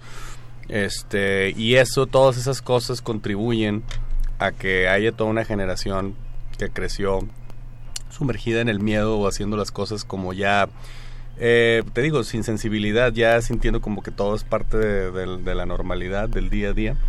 Y eso tiene un efecto muy, muy canijo en, tu, en tu cabeza, o sea, en tu psique. Y eso, sumado a la desesperanza, al día a día, a tratar de sobrevivir, en, más, en, en vez de vivir, estás sobreviviendo. Eh, se convierte en un problema que para cuando acuerdas estás empastillado, estás, estás tomando calmantes y tienes cuadros de ansiedad y depresión y todas estas situaciones. Y luego sales a la calle y te relacionas con individuos que traen su propio cuadro de lo que quieras, gustes y mandes. Y entonces empiezan ahí los choques. Y de esos choques puedes ver entonces el contexto social y puedes verla como de, de, de evolución, ¿no? De, de- de todo un país. Entonces no podemos hablar de que hacer un cambio o de, o- o- o de cómo está la situación actual si no primero nos analizamos a nosotros mismos. No se puede hablar de una sociedad sana si, si no hay individuos sanos. ¿no? Claro. Y creo que la psicosis colectiva que se vive en el país a, a todos nos ha procurado algo de insanidad. Y a mí me, me pasó de una manera como muy personal, entonces de ahí nació la idea de que oye, estaría padre hacer un... O sea, ¿para dónde le vamos a dar ahora? Y pues por ahí, ¿por qué no? No sé hace cuánto fue la última vez que estuvieron aquí en la Ciudad de México, pero bueno, Monterrey es una, una zona metropolitana muy grande. ¿Qué, qué cosas ven eh, similares y distintas en, en, en este, en este contexto de, de, de psicosis colectiva? Pues es que fíjate, yo siempre. muy parejo, ¿no? Sí. Yo, yo he relacionado siempre la Ciudad de México como si fuera una jungla. Porque es una metrópoli. O sea, está bien, en Monterrey somos 6 millones, pero aquí son 25 millones, compadre. Entonces, eh, por muy grande que sea nuestra ciudad, aquí yo veo que es como un todos contra todos. Por eso lo comparo con una jungla. Literalmente, en el metro, en la calle, en el bar donde vas, en, en el restaurante, como que es muy. Cada quien se la eh, arregla con sus propios dientes, ¿verdad? Y eso lo ves en otras metrópolis de- del, del mundo, igual de grandes. Y todavía Monterrey, por muy grande que sea, le decimos nosotros que es como un rancho, ¿no? Un rancho con lana, un rancho grande, pero no deja de ser más pues una ciudad que creció exponencialmente de ser un rancho, ¿verdad? Y a final de cuentas Rancho también... industrial. Exacto, un rancho industrial que hizo lana, pero sí, en ese aspecto te podría decir yo que lo veo muy diferente porque aquí viene mucha gente de todo el país a tratar de buscar una oportunidad. En Monterrey también llegan de otros estados, por supuesto, tanto a estudiar como a trabajar, pero aquí llega, pues sí, sí es manotorio porque siempre ha sido así. Siempre el centro y el sur del país ha buscado la Ciudad de México para encontrar oportunidades. Entonces como que también el a veces la misma gente de la Ciudad de México es como decir, a ver, tú eres provincia, carnal, estás viniendo aquí de intruso, pélatela tú solo. Y eso hace que la gente también sea como un poco más agresiva al momento de tratar con los demás. Sí, sí. ¿Y cuándo fue la última vez que vinieron a tocar?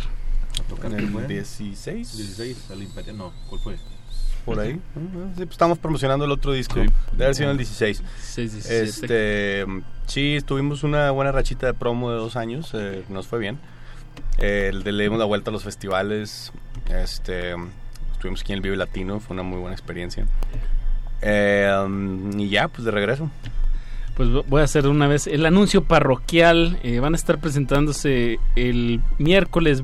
eh, no, perdón. El Jueves. Jueves 12. 12. Bueno, van a estar en Toluca el miércoles, jueves 12 acá en, en la Ciudad de México y el viernes En eh, Puebla. 13 en Puebla. Así es. Ahí van a pasar el, el grito en Puebla y se van a quedar. No, No, no, regresamos porque que No, de hecho el sábado regresamos, sí, y aquí el a la domingo de nos vamos a. Monterrey otra vez. Y el domingo así que sí, el grito igual lo pego en mi cama. Ya sí, pues es una mini girita para que estén atentos la gente de Toluca y de Puebla y sobre todo aquí en la Ciudad de México. Al ratito vamos a estar regalando unos boletos. Así es. Que estén atentos. Pues escuchamos el otro Mm, sencillo sí, que se llama Prognosis. ¿O por qué no escuchamos el contrato? No, ese es el que salió, ustedes- salió hoy. Ese es- no, salió el hace viernes? dos semanas. Ah, hace dos semanas. Eh, en, en la canción salió hace dos semanas en Spotify, el video hace salió semana. la semana pasada. Salió el viernes. Ah, el viernes, sí, ni siquiera hace una semana. Eso es.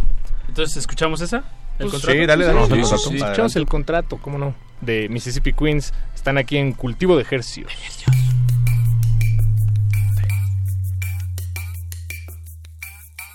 Sé lo que quiera hacer mientras esté dentro del mutuo acuerdo y di lo que decir mientras no sean solo lamentos. Haz lo que quieras que te tenga contento mientras no interfiera con planes y tiempos. ¿Ves? La felicidad será un adorno que puedas colgar.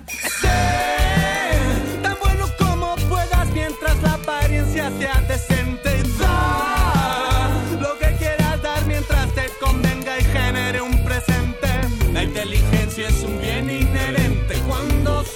aplastando a la gente. Y si algo nos ha enseñado Occidente, de buenas intenciones no se vive mejor. Hipócritas,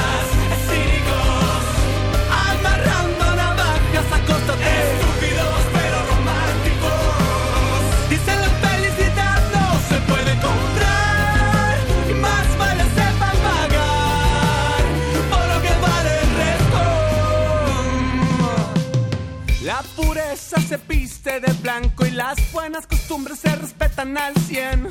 Ay, qué bonito y qué bello y qué encanto Que el hombre no rompa lo que une la fe. Tal vez no siempre se entiendan más. Hay tantas penas que unen por dentro y verás Que de veras te quiere y por eso te miente. El día que te odie te dirá la verdad. Conviene ser reservado a la hora de amar. De letras pequeñas Lo que mata, lo que mata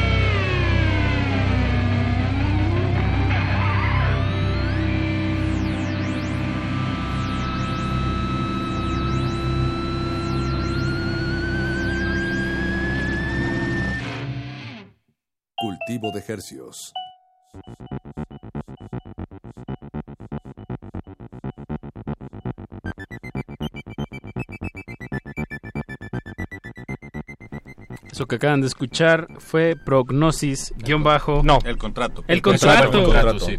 Ese fue el- su más reciente estreno de los Mississippi Queens.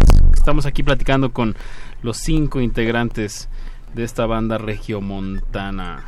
¿Esta salió con video? O- Sí, sí. Bien. Primero sacamos la canción hace dos viernes y el viernes pasado salió el video. Ahí está en YouTube para que la gente también se meta a verlo y también apoye ahí suscribiéndose al canal.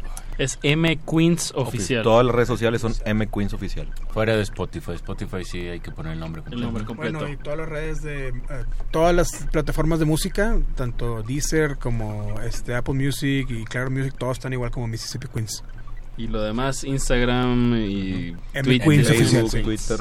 Ahora eso sí, Mississippi tiene doble S en ambas S y Ah, doble sí. P. Doble S, doble S, por doble P. recalcarlo, compadre, Y doble sí, E siempre en pasa. el Queens. Y doble E en el Queens. y P- Y es con S, no es Queen, porque muchos dicen Mississippi Queen, Mississippi Queens. Es que Mississippi Queen es una canción. Y un barco.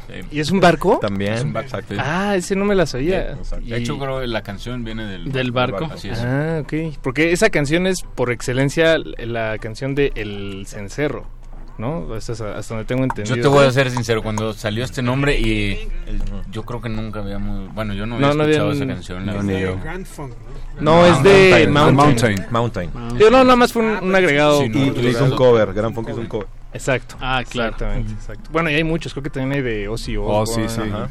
Ah. Hay unos cuantos famosos. Y Mississippi Queens, el barco ha haber sido de estos como del de jazz, así de... Los barcos que se mueven así. Era un barco ahí en el- la, turbinita esta así de agua. Ándale. El delta. Sí. Exactamente. como, como el de Maverick. El de Maverick, la película Maverick.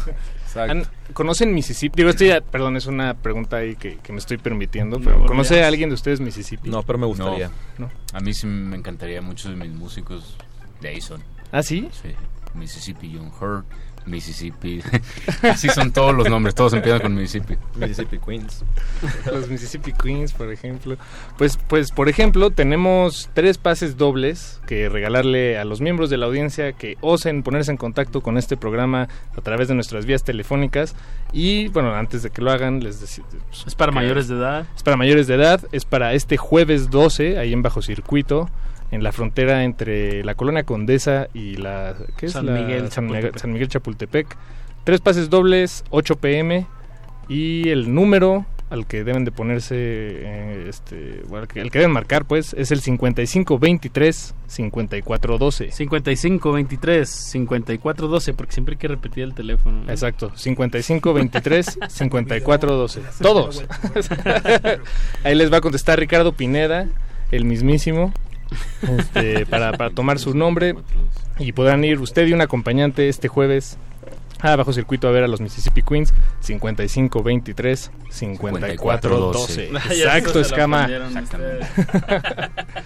Oigan, pues otro tema que, que ahí eh, nos contaron que, que ustedes tra- tratan y retratan en este material conversaciones con uno mismo es el de la relación de los humanos y la tecnología que me parece que va pues de la mano en, en muchos casos ¿no? de, de esta hipermodernidad con pues estos problemas de, de De ansiedad. de ansiedad y de, de desbalances mentales. Claro. Este, ¿Ustedes cómo, cómo lo viven y cómo lidian con eso todos los días, muchachos? Yo estoy desconectado, el mayor, o sea, no tengo redes sociales, así estoy mejor. ¿Desde Eh, hace cuánto? ¿Cuándo te, te- ¿Desde hace cuándo entraste en esta Nunca las tuve. No, nunca. Nunca las tuve. No, le voy a entrar. Eh, no, eh, sí, por pues, medio hater, o sea, no, no, no, como que no, no. Desde el fotolog, viejo, se me hacía como una tontería, o sea, de que, que- ¿por qué? ¿Por qué te voy a dar vanidad, carajo. Ya saben la edad que tiene a David. Exacto, ya sé que, ya sé que la edad. Pero bueno, por ejemplo, WhatsApp sí tienes. WhatsApp sí, de hecho eh, yo me manejé con un celular de estos así como los burnables que le dicen los gringos, ¿no? Así los, los, los, los chicharitos de 200 Exacto. pesos. Que te dura Hasta- la pila dos semaas. Exacto, que tú dos Es semanas la pila, güey, y con eso tienes. Me manejé con uno de esos hasta el 2018, 17. Órale. Le entré al iPhone eh, porque en el, en- por WhatsApp, porque para el chambas y así cosas Sí. sí. era como importante. De repente tienes que mandar fotografía, digo, por el tipo de chamba que tengo que hacer yo, de estar supervisando cosas. y- Eh, en fin. Es- es- se hizo práctico, pues. Ah, se hizo Sí. práctico, pero es todo lo que tengo.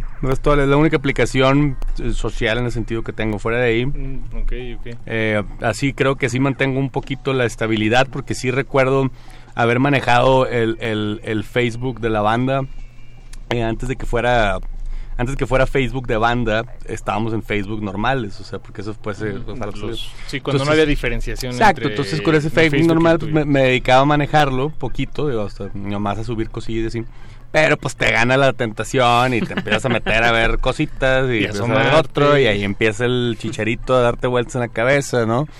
Y me di cuenta que era muy malo para mí, o sea, muy, muy, muy malo. Órale. Entonces mejor, no, no, no, quema.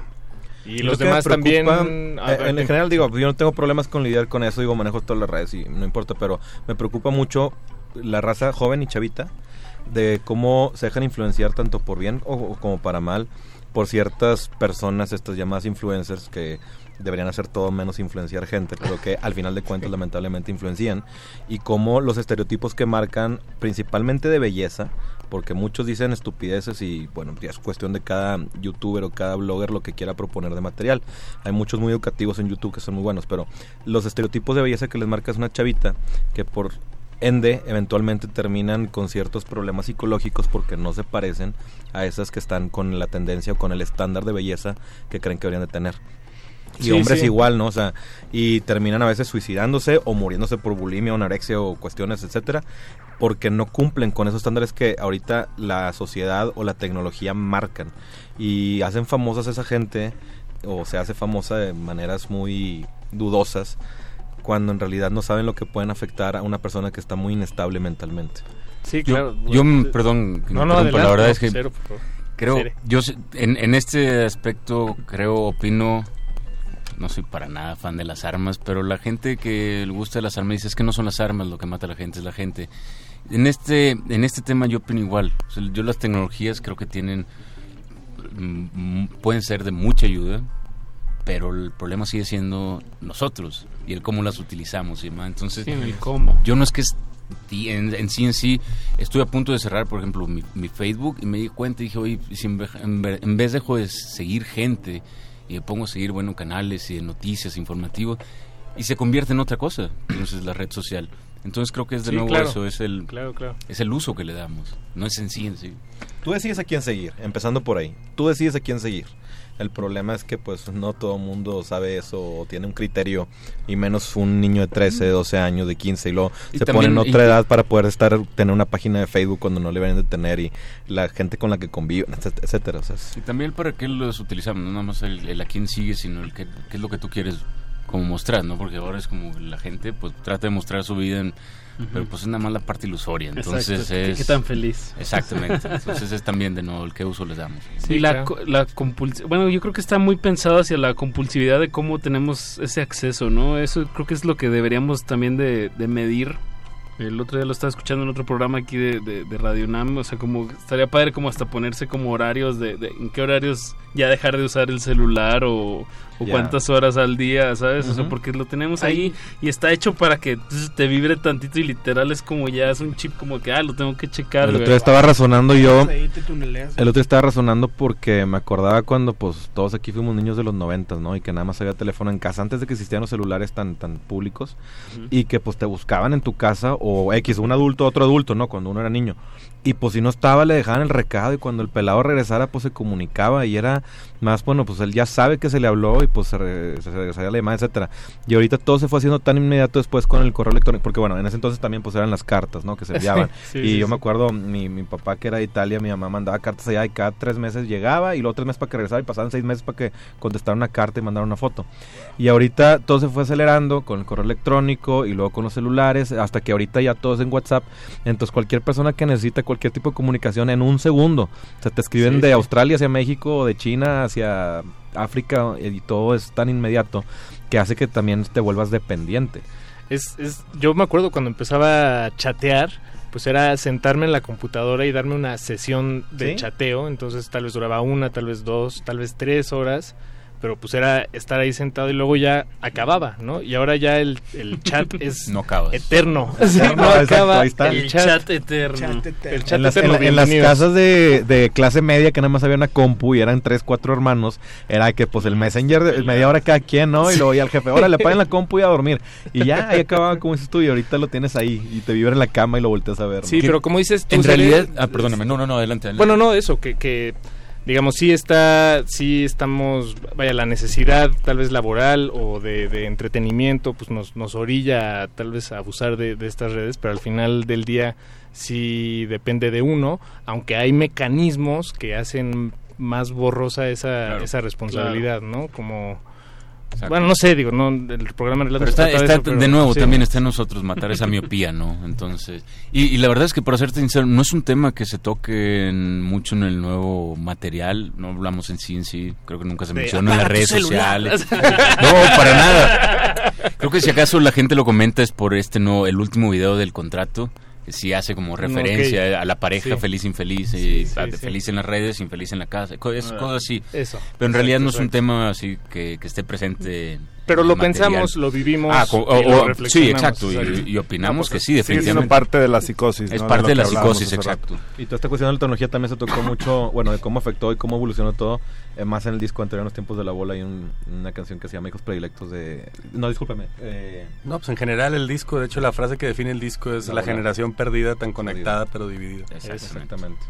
Nos informa nuestro productor Betoques que todavía queda un pase doble para que se lo lleven, para que vayan aquí Llame ya. A, a ver a los Mississippi Queens al bajo circuito este Qué jueves. que se llama. 55 23 54 12. Qué buena memoria, Cere. Yo ya no puedo hacer eso. Tengo que anotar. Deja, bájale al WhatsApp. Sí, ya, fue mucho WhatsApp y mucho Instagram. Bueno, qué, qué bueno tenerlos esta, esta noche aquí platicando sobre su proyecto y platicando de conversaciones normales. Con gente normal. Que hace música. Eh, bienvenidos Mississippi Queens. Muchas gracias. Gracias por la Este, invitación. nos vamos a despedir con eh, el último tema de los de la racha de sencillos que han publicado este año. Se llama Prognosis. En realidad, perdóname que Ah, te no, no, corrija, sí, fue no. de los sencillos fue el primero que El salió. primero. Así es, fue el Prognosis fue el primer sencillo que salió. Que no no va Ah, en el orden del disco ya, ni nada, claro, sí. claro, exacto. claro. Entonces es Prognosis eh, guion bajo, digo, eh, así se así lo encuentran. Mississippi Queens es la banda 5523 5412 es el número telefónico y Nos vamos el jueves. Pues sí, nos vemos Para el jueves. escucharlos en vivo. Ay, muchachos, muchas gracias. No, muchas Gracias gracias, a ustedes, gracias por invitarnos. Gracias. Ojalá y nos veamos Y un saludo a toda la banda que escuchó y pues los esperamos el jueves. Eso, Saludos. súbanle a su radio y con eso nos despedimos, Paco de Pablo. Apache Raspi, quédense en sintonía porque Resistencia Modulada acaba hasta las 11 de la noche. A continuación, playlisto.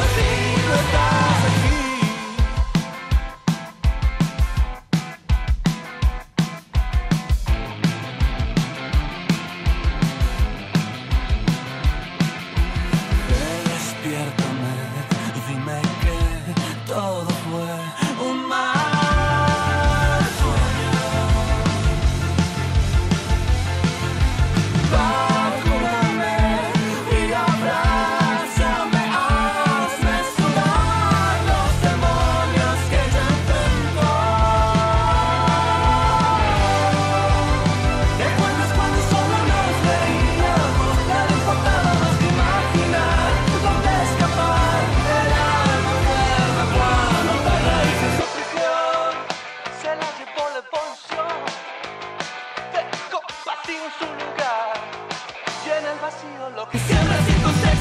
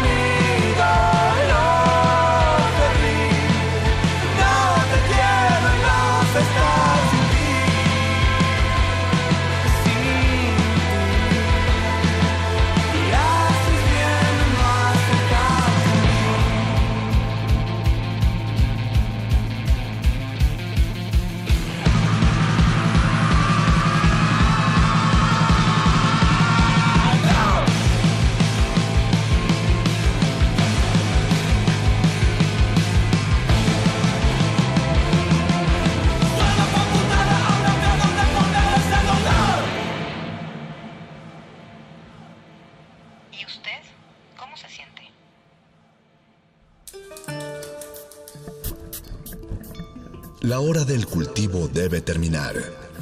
Así, el sonido podrá florecer.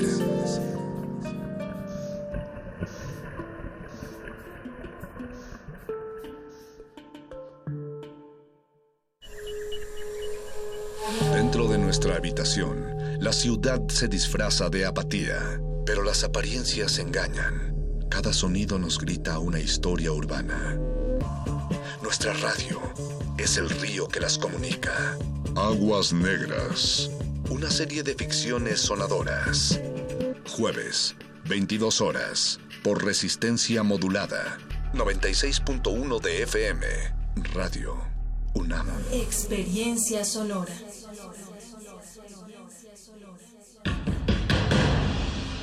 Como dijo el sabio Playlist Zoo, el viaje de las mil canciones empieza siempre con la primera reproducción.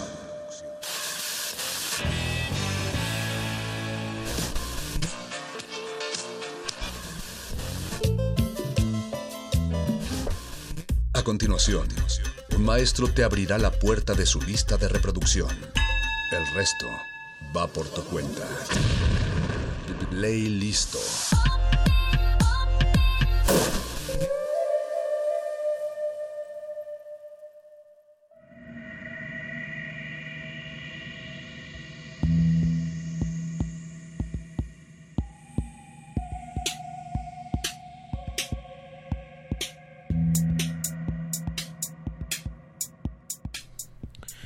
Junto a Suecia, Finlandia y un cachito de Rusia, eh, mejor conocido como la península escandinava, se encuentra ese país que para muchos mexicanos resulta una de las antípodas más gélidas y extrañas, llamada Noruega. ¿Qué hay allá en Noruega salvo un delicioso bacalao y un- unas cuantas eh, parrafadas de, de digamos una cierta vista cultural bastante corta desde acá, pues seguramente muchas sorpresas, más de lo que imaginamos, pero también uno de los mejores jazz que se facturan en el mundo. Yo soy Ricardo Pineda, bienvenidos a Playlisto 9 de septiembre. eh, vamos a estar eh, teniendo algunas sorpresas por ahí en torno a Noruega. ¿Por qué Noruega? ¿Por qué el free? Eh, más adelante lo sabremos. Yo soy Ricardo Pineda, eso ya lo dije. Escríbanos en redes sociales, estén atentos porque vamos a tener unos regalitos. Eh, arroba R en Twitter y Resistencia modulada en Facebook. Hashtag playlisto. Eh, es un honor hacer radio en vivo en pleno 2019 por la frecuencia modulada. Vamos a arrancar con una brutalidad, por supuestamente y orgullosamente noruega, eh, The Thing. eh, y no les vamos a arruinar la sorpresa. Bienvenidos, súbanle y es momento de resistir que el jazz salvaje apenas comienza.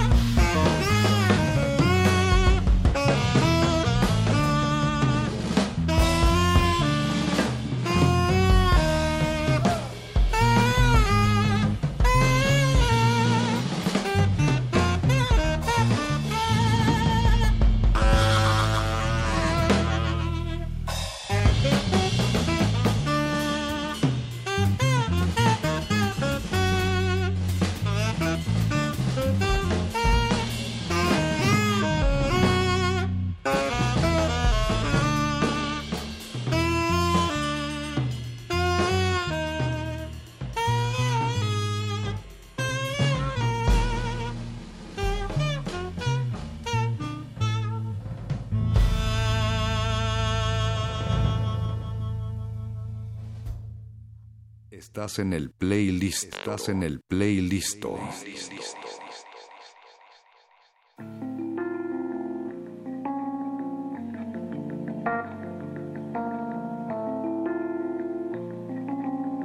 Y como bien decía Apache Raspi allá afuera de la cabina, liberen al jazz, libérenlo de la mejor o de la peor manera, como ustedes decidan, porque es libre, damas y caballeros. Resistencia modulada y esta noche aterrizamos en Noruega y con eso que arrancamos fue eh, uno de los, me atrevería a decir, digo, en, en este mundo donde donde cada sabor del mes es el mejor sabor del mes, el mejor sabor de la semana o la mejor banda desde, pues resulta un ejercicio un tanto inútil, pero si echamos un vistazo a los archivos del free jazz contemporáneo y sobre todo viendo esa parte de Europa, eh, probablemente demos cuenta de que The Thing es una de las cosas más brutales que le han pasado al género de la década de los 90 hacia acá. Y no lo decimos solo nosotros, ni la prensa especializada, lo dicen otros músicos. Yo me atrevería a decir que hasta sus integrantes en su cuarto, ya que están ahí descansaditos, han de decir, sí, soy, soy el mejor. Estamos hablando de un trío de Thing, eh, integrado por tres bestialidades. Eh, uno es Mats Gustafsson, eh, seguro a algunos les suena porque ha estado muy de cerca este saxofonista con la escena vanguard y rock de Nueva York por ahí. Personalidades como Thurston Moore, el mismo Jimmy O'Rourke, eh, Iku Emori, toda esta gente cercana como a, la escena del, downtown de, de, John Zorn han estado muy cercanas a Matt Gustafson. Eh, Ingebrigg Hacker Flatten lo hemos tenido por acá en varias ocasiones. También a The Thing y a, y Mats. Eh, y en la batería Pal Nielsen Lop, que es uno también sería como de los favoritos del, del free jazz que más han venido a tocar acá a México. Siempre es un gusto verlo y siempre es un un placer para todos los amantes de la música eh, verlo en estas diferentes mutaciones o facetas. Son músicos bastante prolíficos y pues vamos a tener oportunidad tal, tal vez, tal vez de ver al mismísimo Paul Nielsen Love en algunas fechas recientes. Más adelante vamos a tener a Eric Namur, director de El Nicho, acá un consentido también de los de, de los de casa. Él ha estado dirigiendo este festival enfocado a la música experimental, al free jazz, a las exploraciones sonoras y él ha traído a esta, a esta banda y a estos otros dos integrantes. Eh, recuerdo hace algunos dos o, o tres años que vino The Think con este tema. Eh, estamos hablando de 2015, 2016, por ahí, de su disco Shake. Eh, eso con lo que abrimos se llamó nada más y nada menos que Viking Disco Perfection. Y pues justo la perfección es un poco un título irónico, ¿no? Porque de alguna manera se consigue a través de la liberación del subconsciente musical, esa perfección de la imperfección.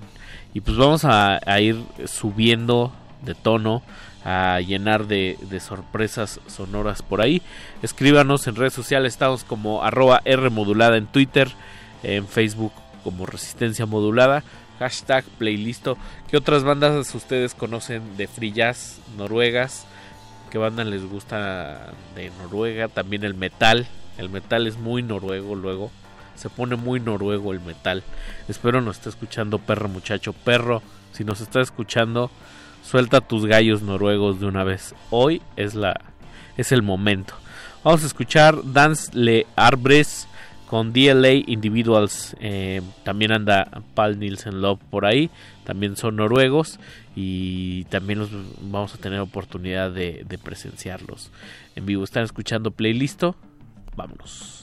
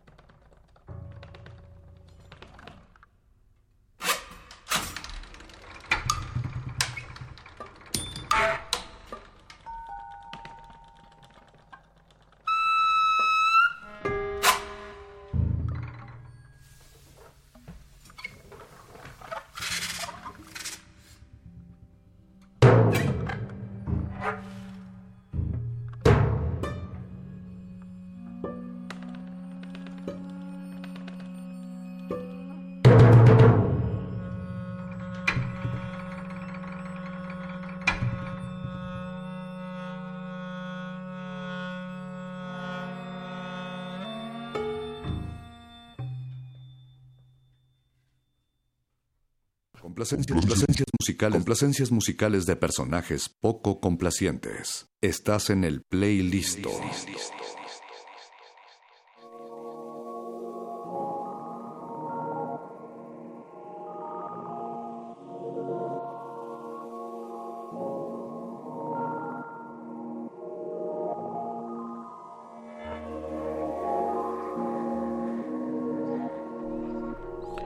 Al final de cuentas, eh, y sin ánimos de ser muy reduccionista, todo podría eh, acabar en el mismo lugar que es en el tiempo. El tiempo como espacio o el tiempo como un lienzo, como una hoja en blanco, en el cual el creador, el creador visto como un dios, el creador visto como un niño que no sabe nada, el creador como una mano firme y contundente que está contando una historia, puede o no ser lineal, decide generar un espacio, detonar una atmósfera y es algo de lo que los amigos de el nicho de alguien como la gente como Paul Nielsen Love eh, o su banda The Think han, han logrado eh, edificar de alguna, de, alguna manera. Acabamos de escuchar el proyecto Dance Les Arbres o DLA Individuals. El, el, tema es un poco como una reiteración, un poco como de, de su nombre. Ellos van a estarse presentando aquí en la Ciudad de México. Ya más adelante tendremos a Eric Namur de, de El Nicho. Y pues lo que escuchamos también es una vertiente del free jazz que a veces pues cuesta un poco más de, trabajo en la que no escuchamos propiamente como en The Think, ¿no? Que, que había este saxofón con fuga ahí, agresivo, eh, brillando de forma salvaje mientras los otros músicos atacaban y de repente la cosa se descompone y entra en una vorágine, un caos y luego como que se vuelve a, a reestructurar, a reconformar. Eh, en acá con Danless Orbs, eh, digamos que es una forma como de improvisación a partir de la comunicación entre los músicos mediante objetos, ¿no? Hay, hay por ahí parches manipulados, hay cuerdas preparadas, muy a la John Cage. Eh, hay cositas de madera, eh, sonidos como de aire, metálicos.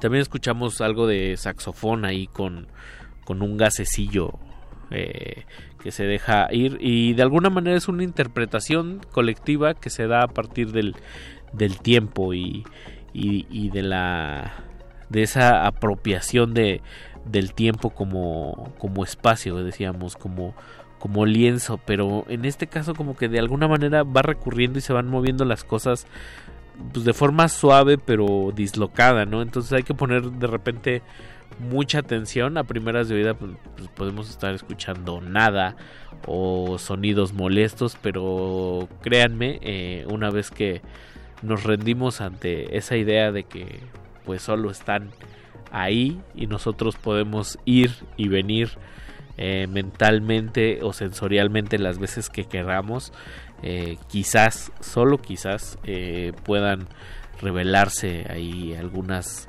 verdades, como decía Bruce Bauman, eh, verdades no necesariamente místicas, pero algunas puertas como posibilidades, ¿no? Y escribámonos ahí en redes sociales, eh, por aquí nos escribe Pablo Extinto y dice que está bien denso el playlist de hoy, eh, no te culpo, ya, ya, ya casi está como de bien Radio UNAM de noche, dice, pues ah, orgullosamente 96.1 de FM, mi querido Pablo, y pues no te no te desanimes. Yo digo que no te despegues. Eh, vamos a tener un par de girillos de, de tuerca, porque lo que sigue también va a estar presente este fin de semana en Casa del Lago eh, cortesía del nicho, entrada libre en la casa de la uno de los lugares más bellos que tiene el bosque de Chapultepec. Large Unit con Paul Nielsen Love. Vamos a escuchar un extracto porque ya saben que estas composiciones suelen ser un poco prolongadas. Con esta canción que se llama Ana, eh, Large Unit con Paul Nielsen Love eh, de Noruega, Frillas noruego contemporáneo, fresquecito, más fresco que el, que el bacalao que llega de ayer para hoy de forma inaudita en un, en un combo jet. Está escuchando resistencia modulada.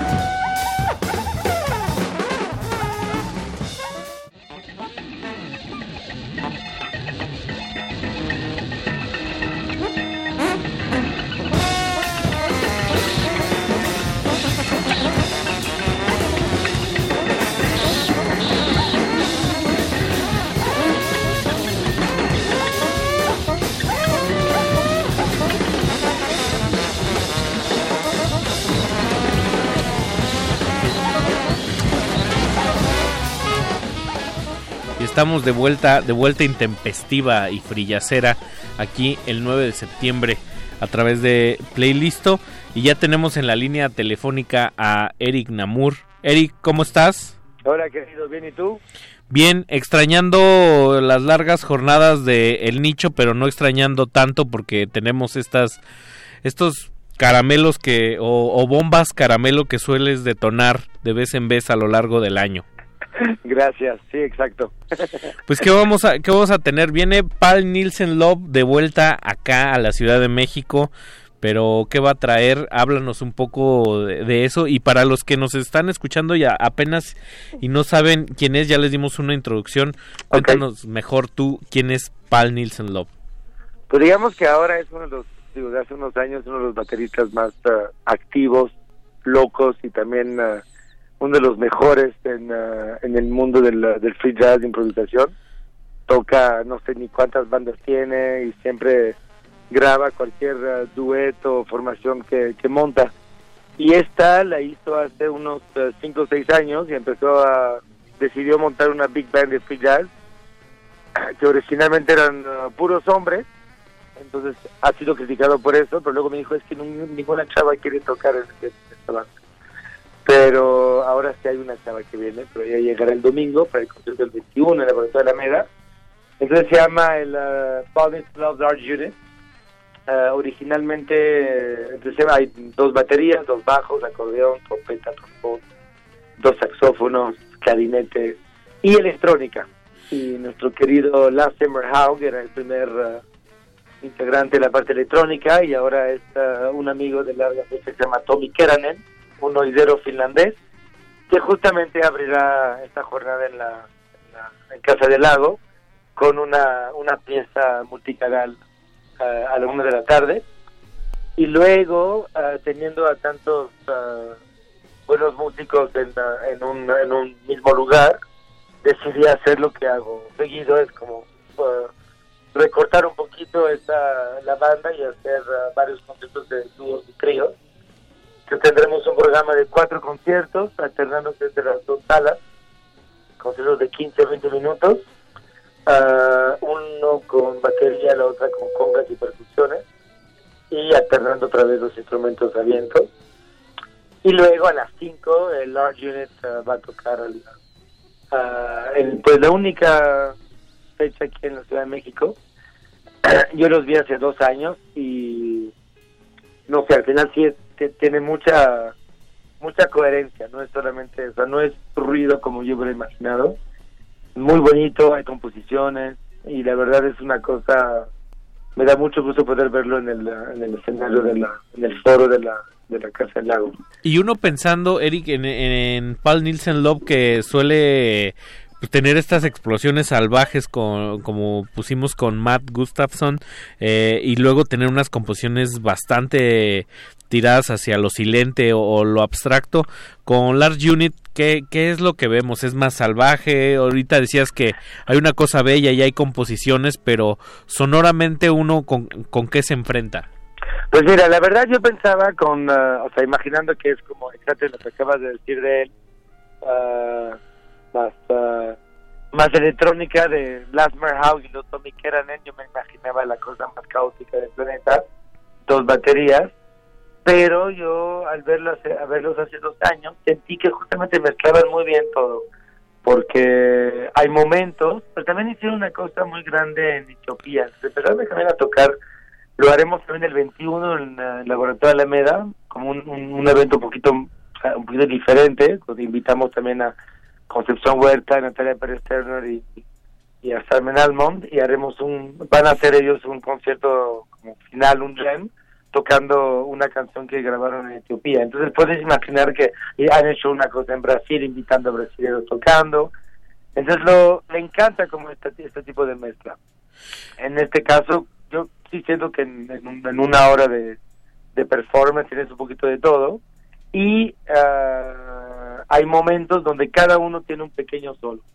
Entonces seguramente cuando está electrónica es más fuerte, la guitarra eléctrica también y a veces echan un dúo de batería.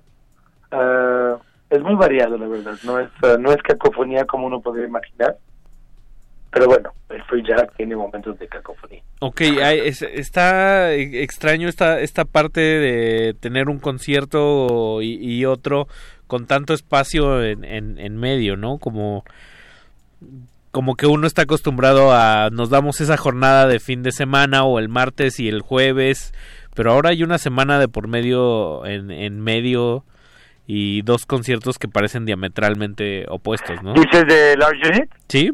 Ah, eso es ah, es que ellos van a hacer una gira en México, entonces la idea es que me pidieron ayudar con eso, pero la verdad no es tan sencillo con 14 personas, entonces ah, y también quieren, ah, él es él es fanático de México, entonces también me pidió una una parte un poquito de time off con Large Unit, también vamos a hacer unos- un taller en una escuela, van a ir a Querétaro, van a hacer otro en una biblioteca infantil, ah, quieren ir a Teotihuacán, por eso al final es una gira que había tomado como una semana y yo pensé iniciar con el Art Unit ah, en Casa del Lago y cerrar con invitados especiales ah, y además el 14 digo es, ah, es un puente y, y obviamente la, el- la, la parte técnica y el sonido necesario para manejar el Art Unit es enorme y el Casa del Lago me parece ideal para poder exhibir esto. Lo de la, lo de Laboratorio Alameda es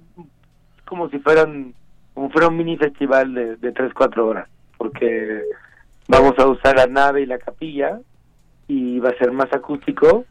Aparte un duet de Concepción Huerta con Tommy Keranen pero sí o sea no lo ya sé que tú lo tomarías como dos tres días seguidos de locura me, me gustaría pero esto ya tiene otro tipo de formato por porque al final viene esta banda y quise invitar a, a otras personas también pero la producción ya es más compleja. Claro. por eso hicimos Y hay, Ah. y hay otra cosa eh, eh, de bajo esta luz del nicho presenta que va a ser el, si no me equivoco, el, el 18 en, el, El en el 18. IFAL, ¿no? Esa es otra vez, o sea, Inger Zack, que también ha venido aquí, que me pidió hace muchos años, si podía, muchos meses, si podía ayudar con la fecha de acá. Y me encanta Xavier Charles, eh, es un cuarteto, este, tres noruegos y, una, y un francés. Y logramos apoyar con ah, una fecha el ah, miércoles 18 en Café de Francia. y eso es con gran piano, casa. eh, Más íntimo ahí. sí, claro, sí, ya. sí, va a ser adentro de la casa. Ok, eh, y bueno, todo, toda esta información está ahí en la fanpage de El Nicho. Y eh, ya está en el sitio web también. buenísimo, ¿qué es? ¿No lo recuerdas? El nicho.org y en Instagram, que es el nicho underscore. Y ah, también estamos ah, regalando un par de CDs, pero no sé qué, qué, que decidiste cómo, cómo íbamos a ofrecer eso a ustedes. Que que nos que nos echen un, un telefonazo, ¿no? ¿Te, te parece? Y que digan yo quiero ir al, al, al concierto y ya con eso, así de barcos estamos, ¿qué te parece? Va, me parece fantásticamente generoso. Eh, buenísimo y ya les haremos llegar eh, o les diremos cómo, cómo hacerse de, de su de su disco. Eh, les recordamos todos los eventos de estos conciertos eh, son entrada gratuita. Sí. Buenísimo. Eh, Y también en Casa del Lago, otra cosa que está empezando Casa del Lago, en que este caso me de curar, desde las 11 de la mañana, por quien quiere aventarse de 11 a 6, ah, estará, estaremos mm, poniendo, difundiendo una playlist, dos playlists que, todas que hice en el espacio sonoro. Entonces, ah, pero también se repetirá una entre cuatro y media y entre cuatro y cuarto y cinco, ah, justamente en la pausa entre los conciertos acústicos y el ah, y el Unit. Bueno, y recordar eso también que si tienen sobrinos, hijos o pequeñines o amigos muy menores de edad, que también están los talleres, ¿no? Sí, también está el concierto. Yo voy a traer a mis hijos y estoy invitando a gente. O sea, es un parque al final. Y creo que lo bonito que hace el lago es eso. Que uno puede alejarse, acercarse, hay área verde, se trae un picnic, ¿sabes? Como que al final creo que lo bonito es que por fin está reviviendo la parte musical de la casa y eso lo rinde un gran elemento para poder ir tanto tiempo. Oye, ¿me podré llevar mi termo de color para, ya sabes, el ecológico, como para rellenar? Absolutamente, Buenísimo. sin mencionarlo. Muchas gracias, Eric. Pero te veo ahí, ¿eh? Y a, y a los que quieran aquí, será un gran evento. Buenísimo. Y si ven a Eric ahí, salúdenlo. Claro. Siempre es, este, siempre es muy buena charla. No mientras estén los actos, por favor. Muchas gracias, querido. A ti te mando un gran abrazo. Chao, yo también, gracias a todos. Que estés muy bien. Eric Namur de El Nicho, ya lo saben, este sábado desde las 11 de la mañana, jornada gratuita, eh, músicos de, de primerísimo nivel eh, ahí en Casa del Lago, cortesía de El Nicho y la UNAM que hacen posible estos estos eventos en ahora tiempos que son como muy difíciles armar festivales de largo aliento como solían hacerse en la Ciudad de México como no, la música resiste también en este país, en esta ciudad. Y continuemos con la música. Ahí echen un telefonazo y son unos CDs bastante padres. Eh, los discos de Paul Nielsen Love no son tan fácil de conseguir, no es imposible, pero qué mejor que hacerse de esas joyitas cortesía de, de la generosidad de nuestros amigos de El Nicho.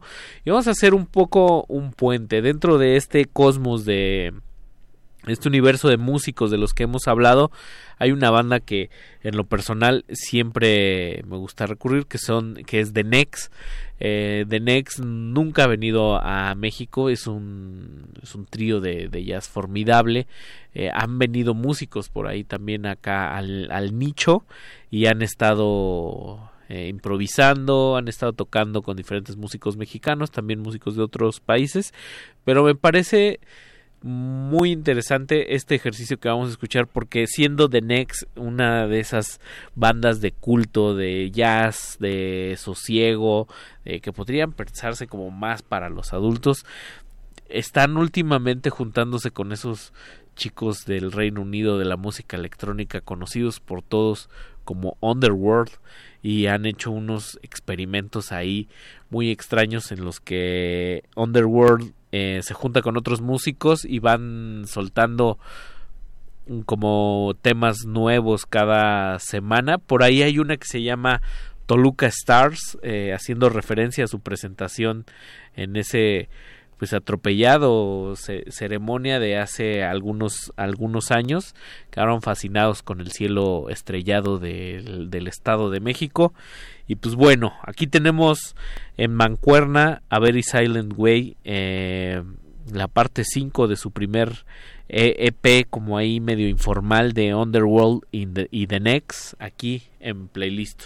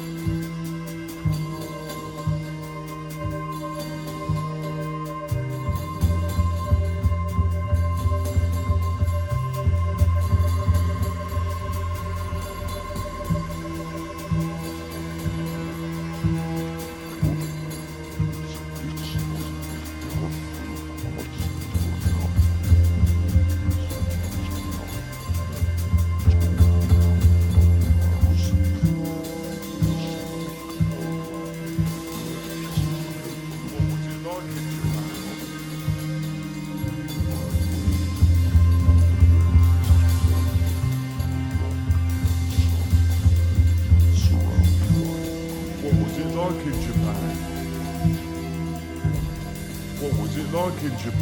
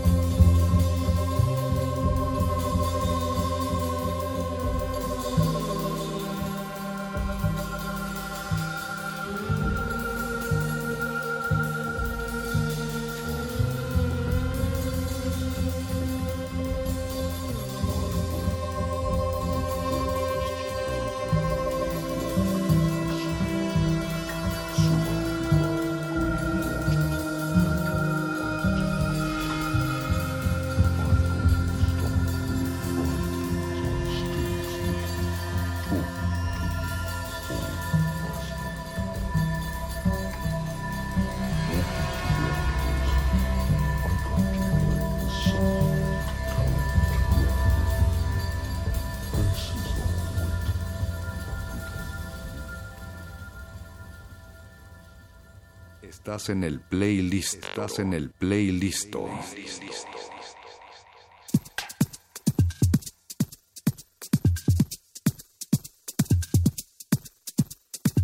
¿Y qué? Ya se durmió la abuelita, ¿no? Póngale free jazz para que levante y díganle, ah, güey, todavía es lunes, apenas es lunes. La jornada apenas comienza y la faena va en su mero punto. Pues estamos llegando a la recta final. Recuerden que tenemos dos discos de Paul Nielsen Love, cada uno distinto o quizás sean iguales los títulos, no lo sabemos. Quizás ustedes pueden ser la afortunada o el afortunado. Escríbanos aquí en cabina. Eh, se me- están faltando números, mi querido Beto. Por ahí dime, dime el teléfono otra vez. Es estás en lo correcto y estoy en lo correcto, pero estaba mal. 55 23 54 12 55 23 54 12, como dijeran nuestros queridos invitados de cultivo de ejercicios, los Mississippi Queens. Pues estamos llegando a la, a la recta final. Eh, fue un placer estar de nuevo aquí en Radio en Vivo. Se siente muy extraño no tener copiloto, pero de alguna manera los copilotos son todos ustedes que están allá todavía con las pestañas así con, con cinta adhesiva como, como el querido Tom de Tom y Jerry. Nos estamos escuchando toda esta semana por resistencia modulada y también los fines de semana ahí en las jornadas que van a tener nuestros amigos de, de El Nicho.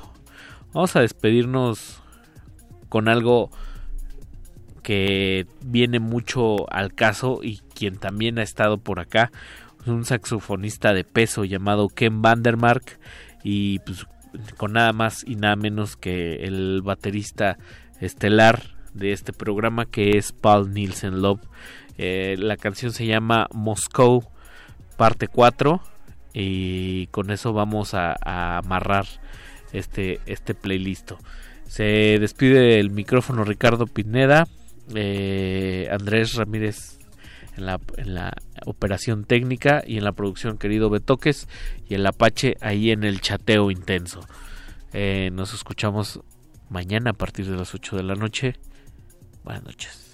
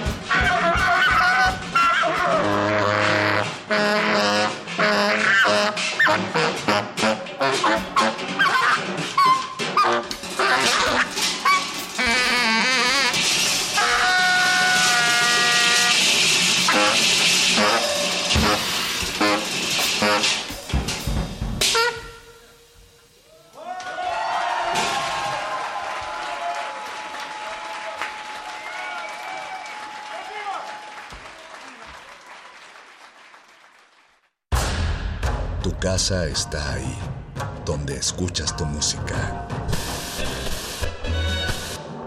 Vuelve a ella. Playlisto. I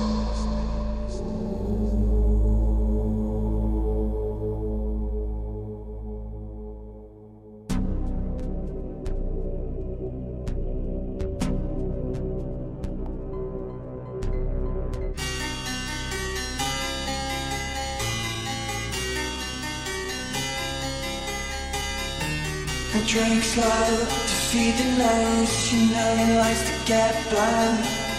Has he got enough money to spend?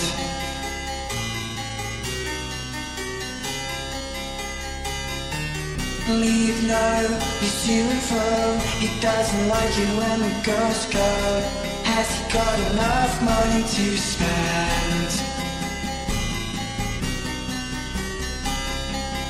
Ain't playing with these niggas. I ain't playing with, I ain't playing with these niggas. Straight up. I ain't playing with these niggas. I ain't playing with, I ain't playing with these niggas. I ain't playing with these niggas.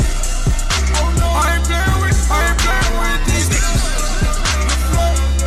I ain't playing with these niggas. I ain't playing with, I ain't playing with these niggas. Know I need my dollars. Know a nigga need my commas. She was down when I dropped out of college. Down, she was down when I rode in Palace. Played with a pussy in the Jeep. Yeah, she was down with the four play driving. Jumped in the car when she hit my digits. No one and just to pull up at the projects.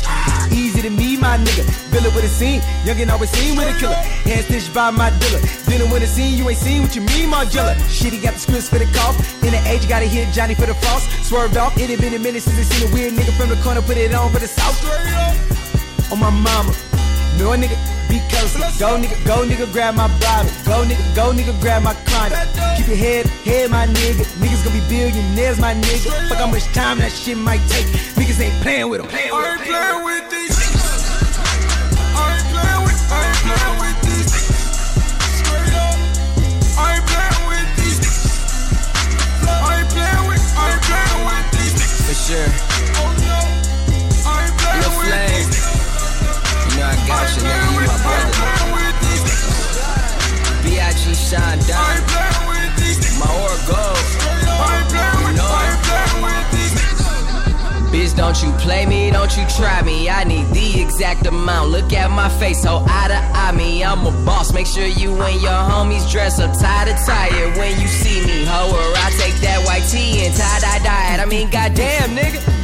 Forgot where I came from? I'm from where you ain't from, where you can't come, where it ain't none, where these bitches is bitches and they ain't none, where they hate from. But as soon as you blow, they act like they been down since day one, where it's fucking tank guns. But niggas never join the army like it ain't one. If I ain't got it, then I'm hunting. I'm either counting or I'm coming. Swear I just done bought that mansion, treat that shit like it's a dungeon. Up at 5 a.m. still working, but I treat it like it's one. I'm never acting like I got it, bitch. I'm acting like I want it on these niggas now with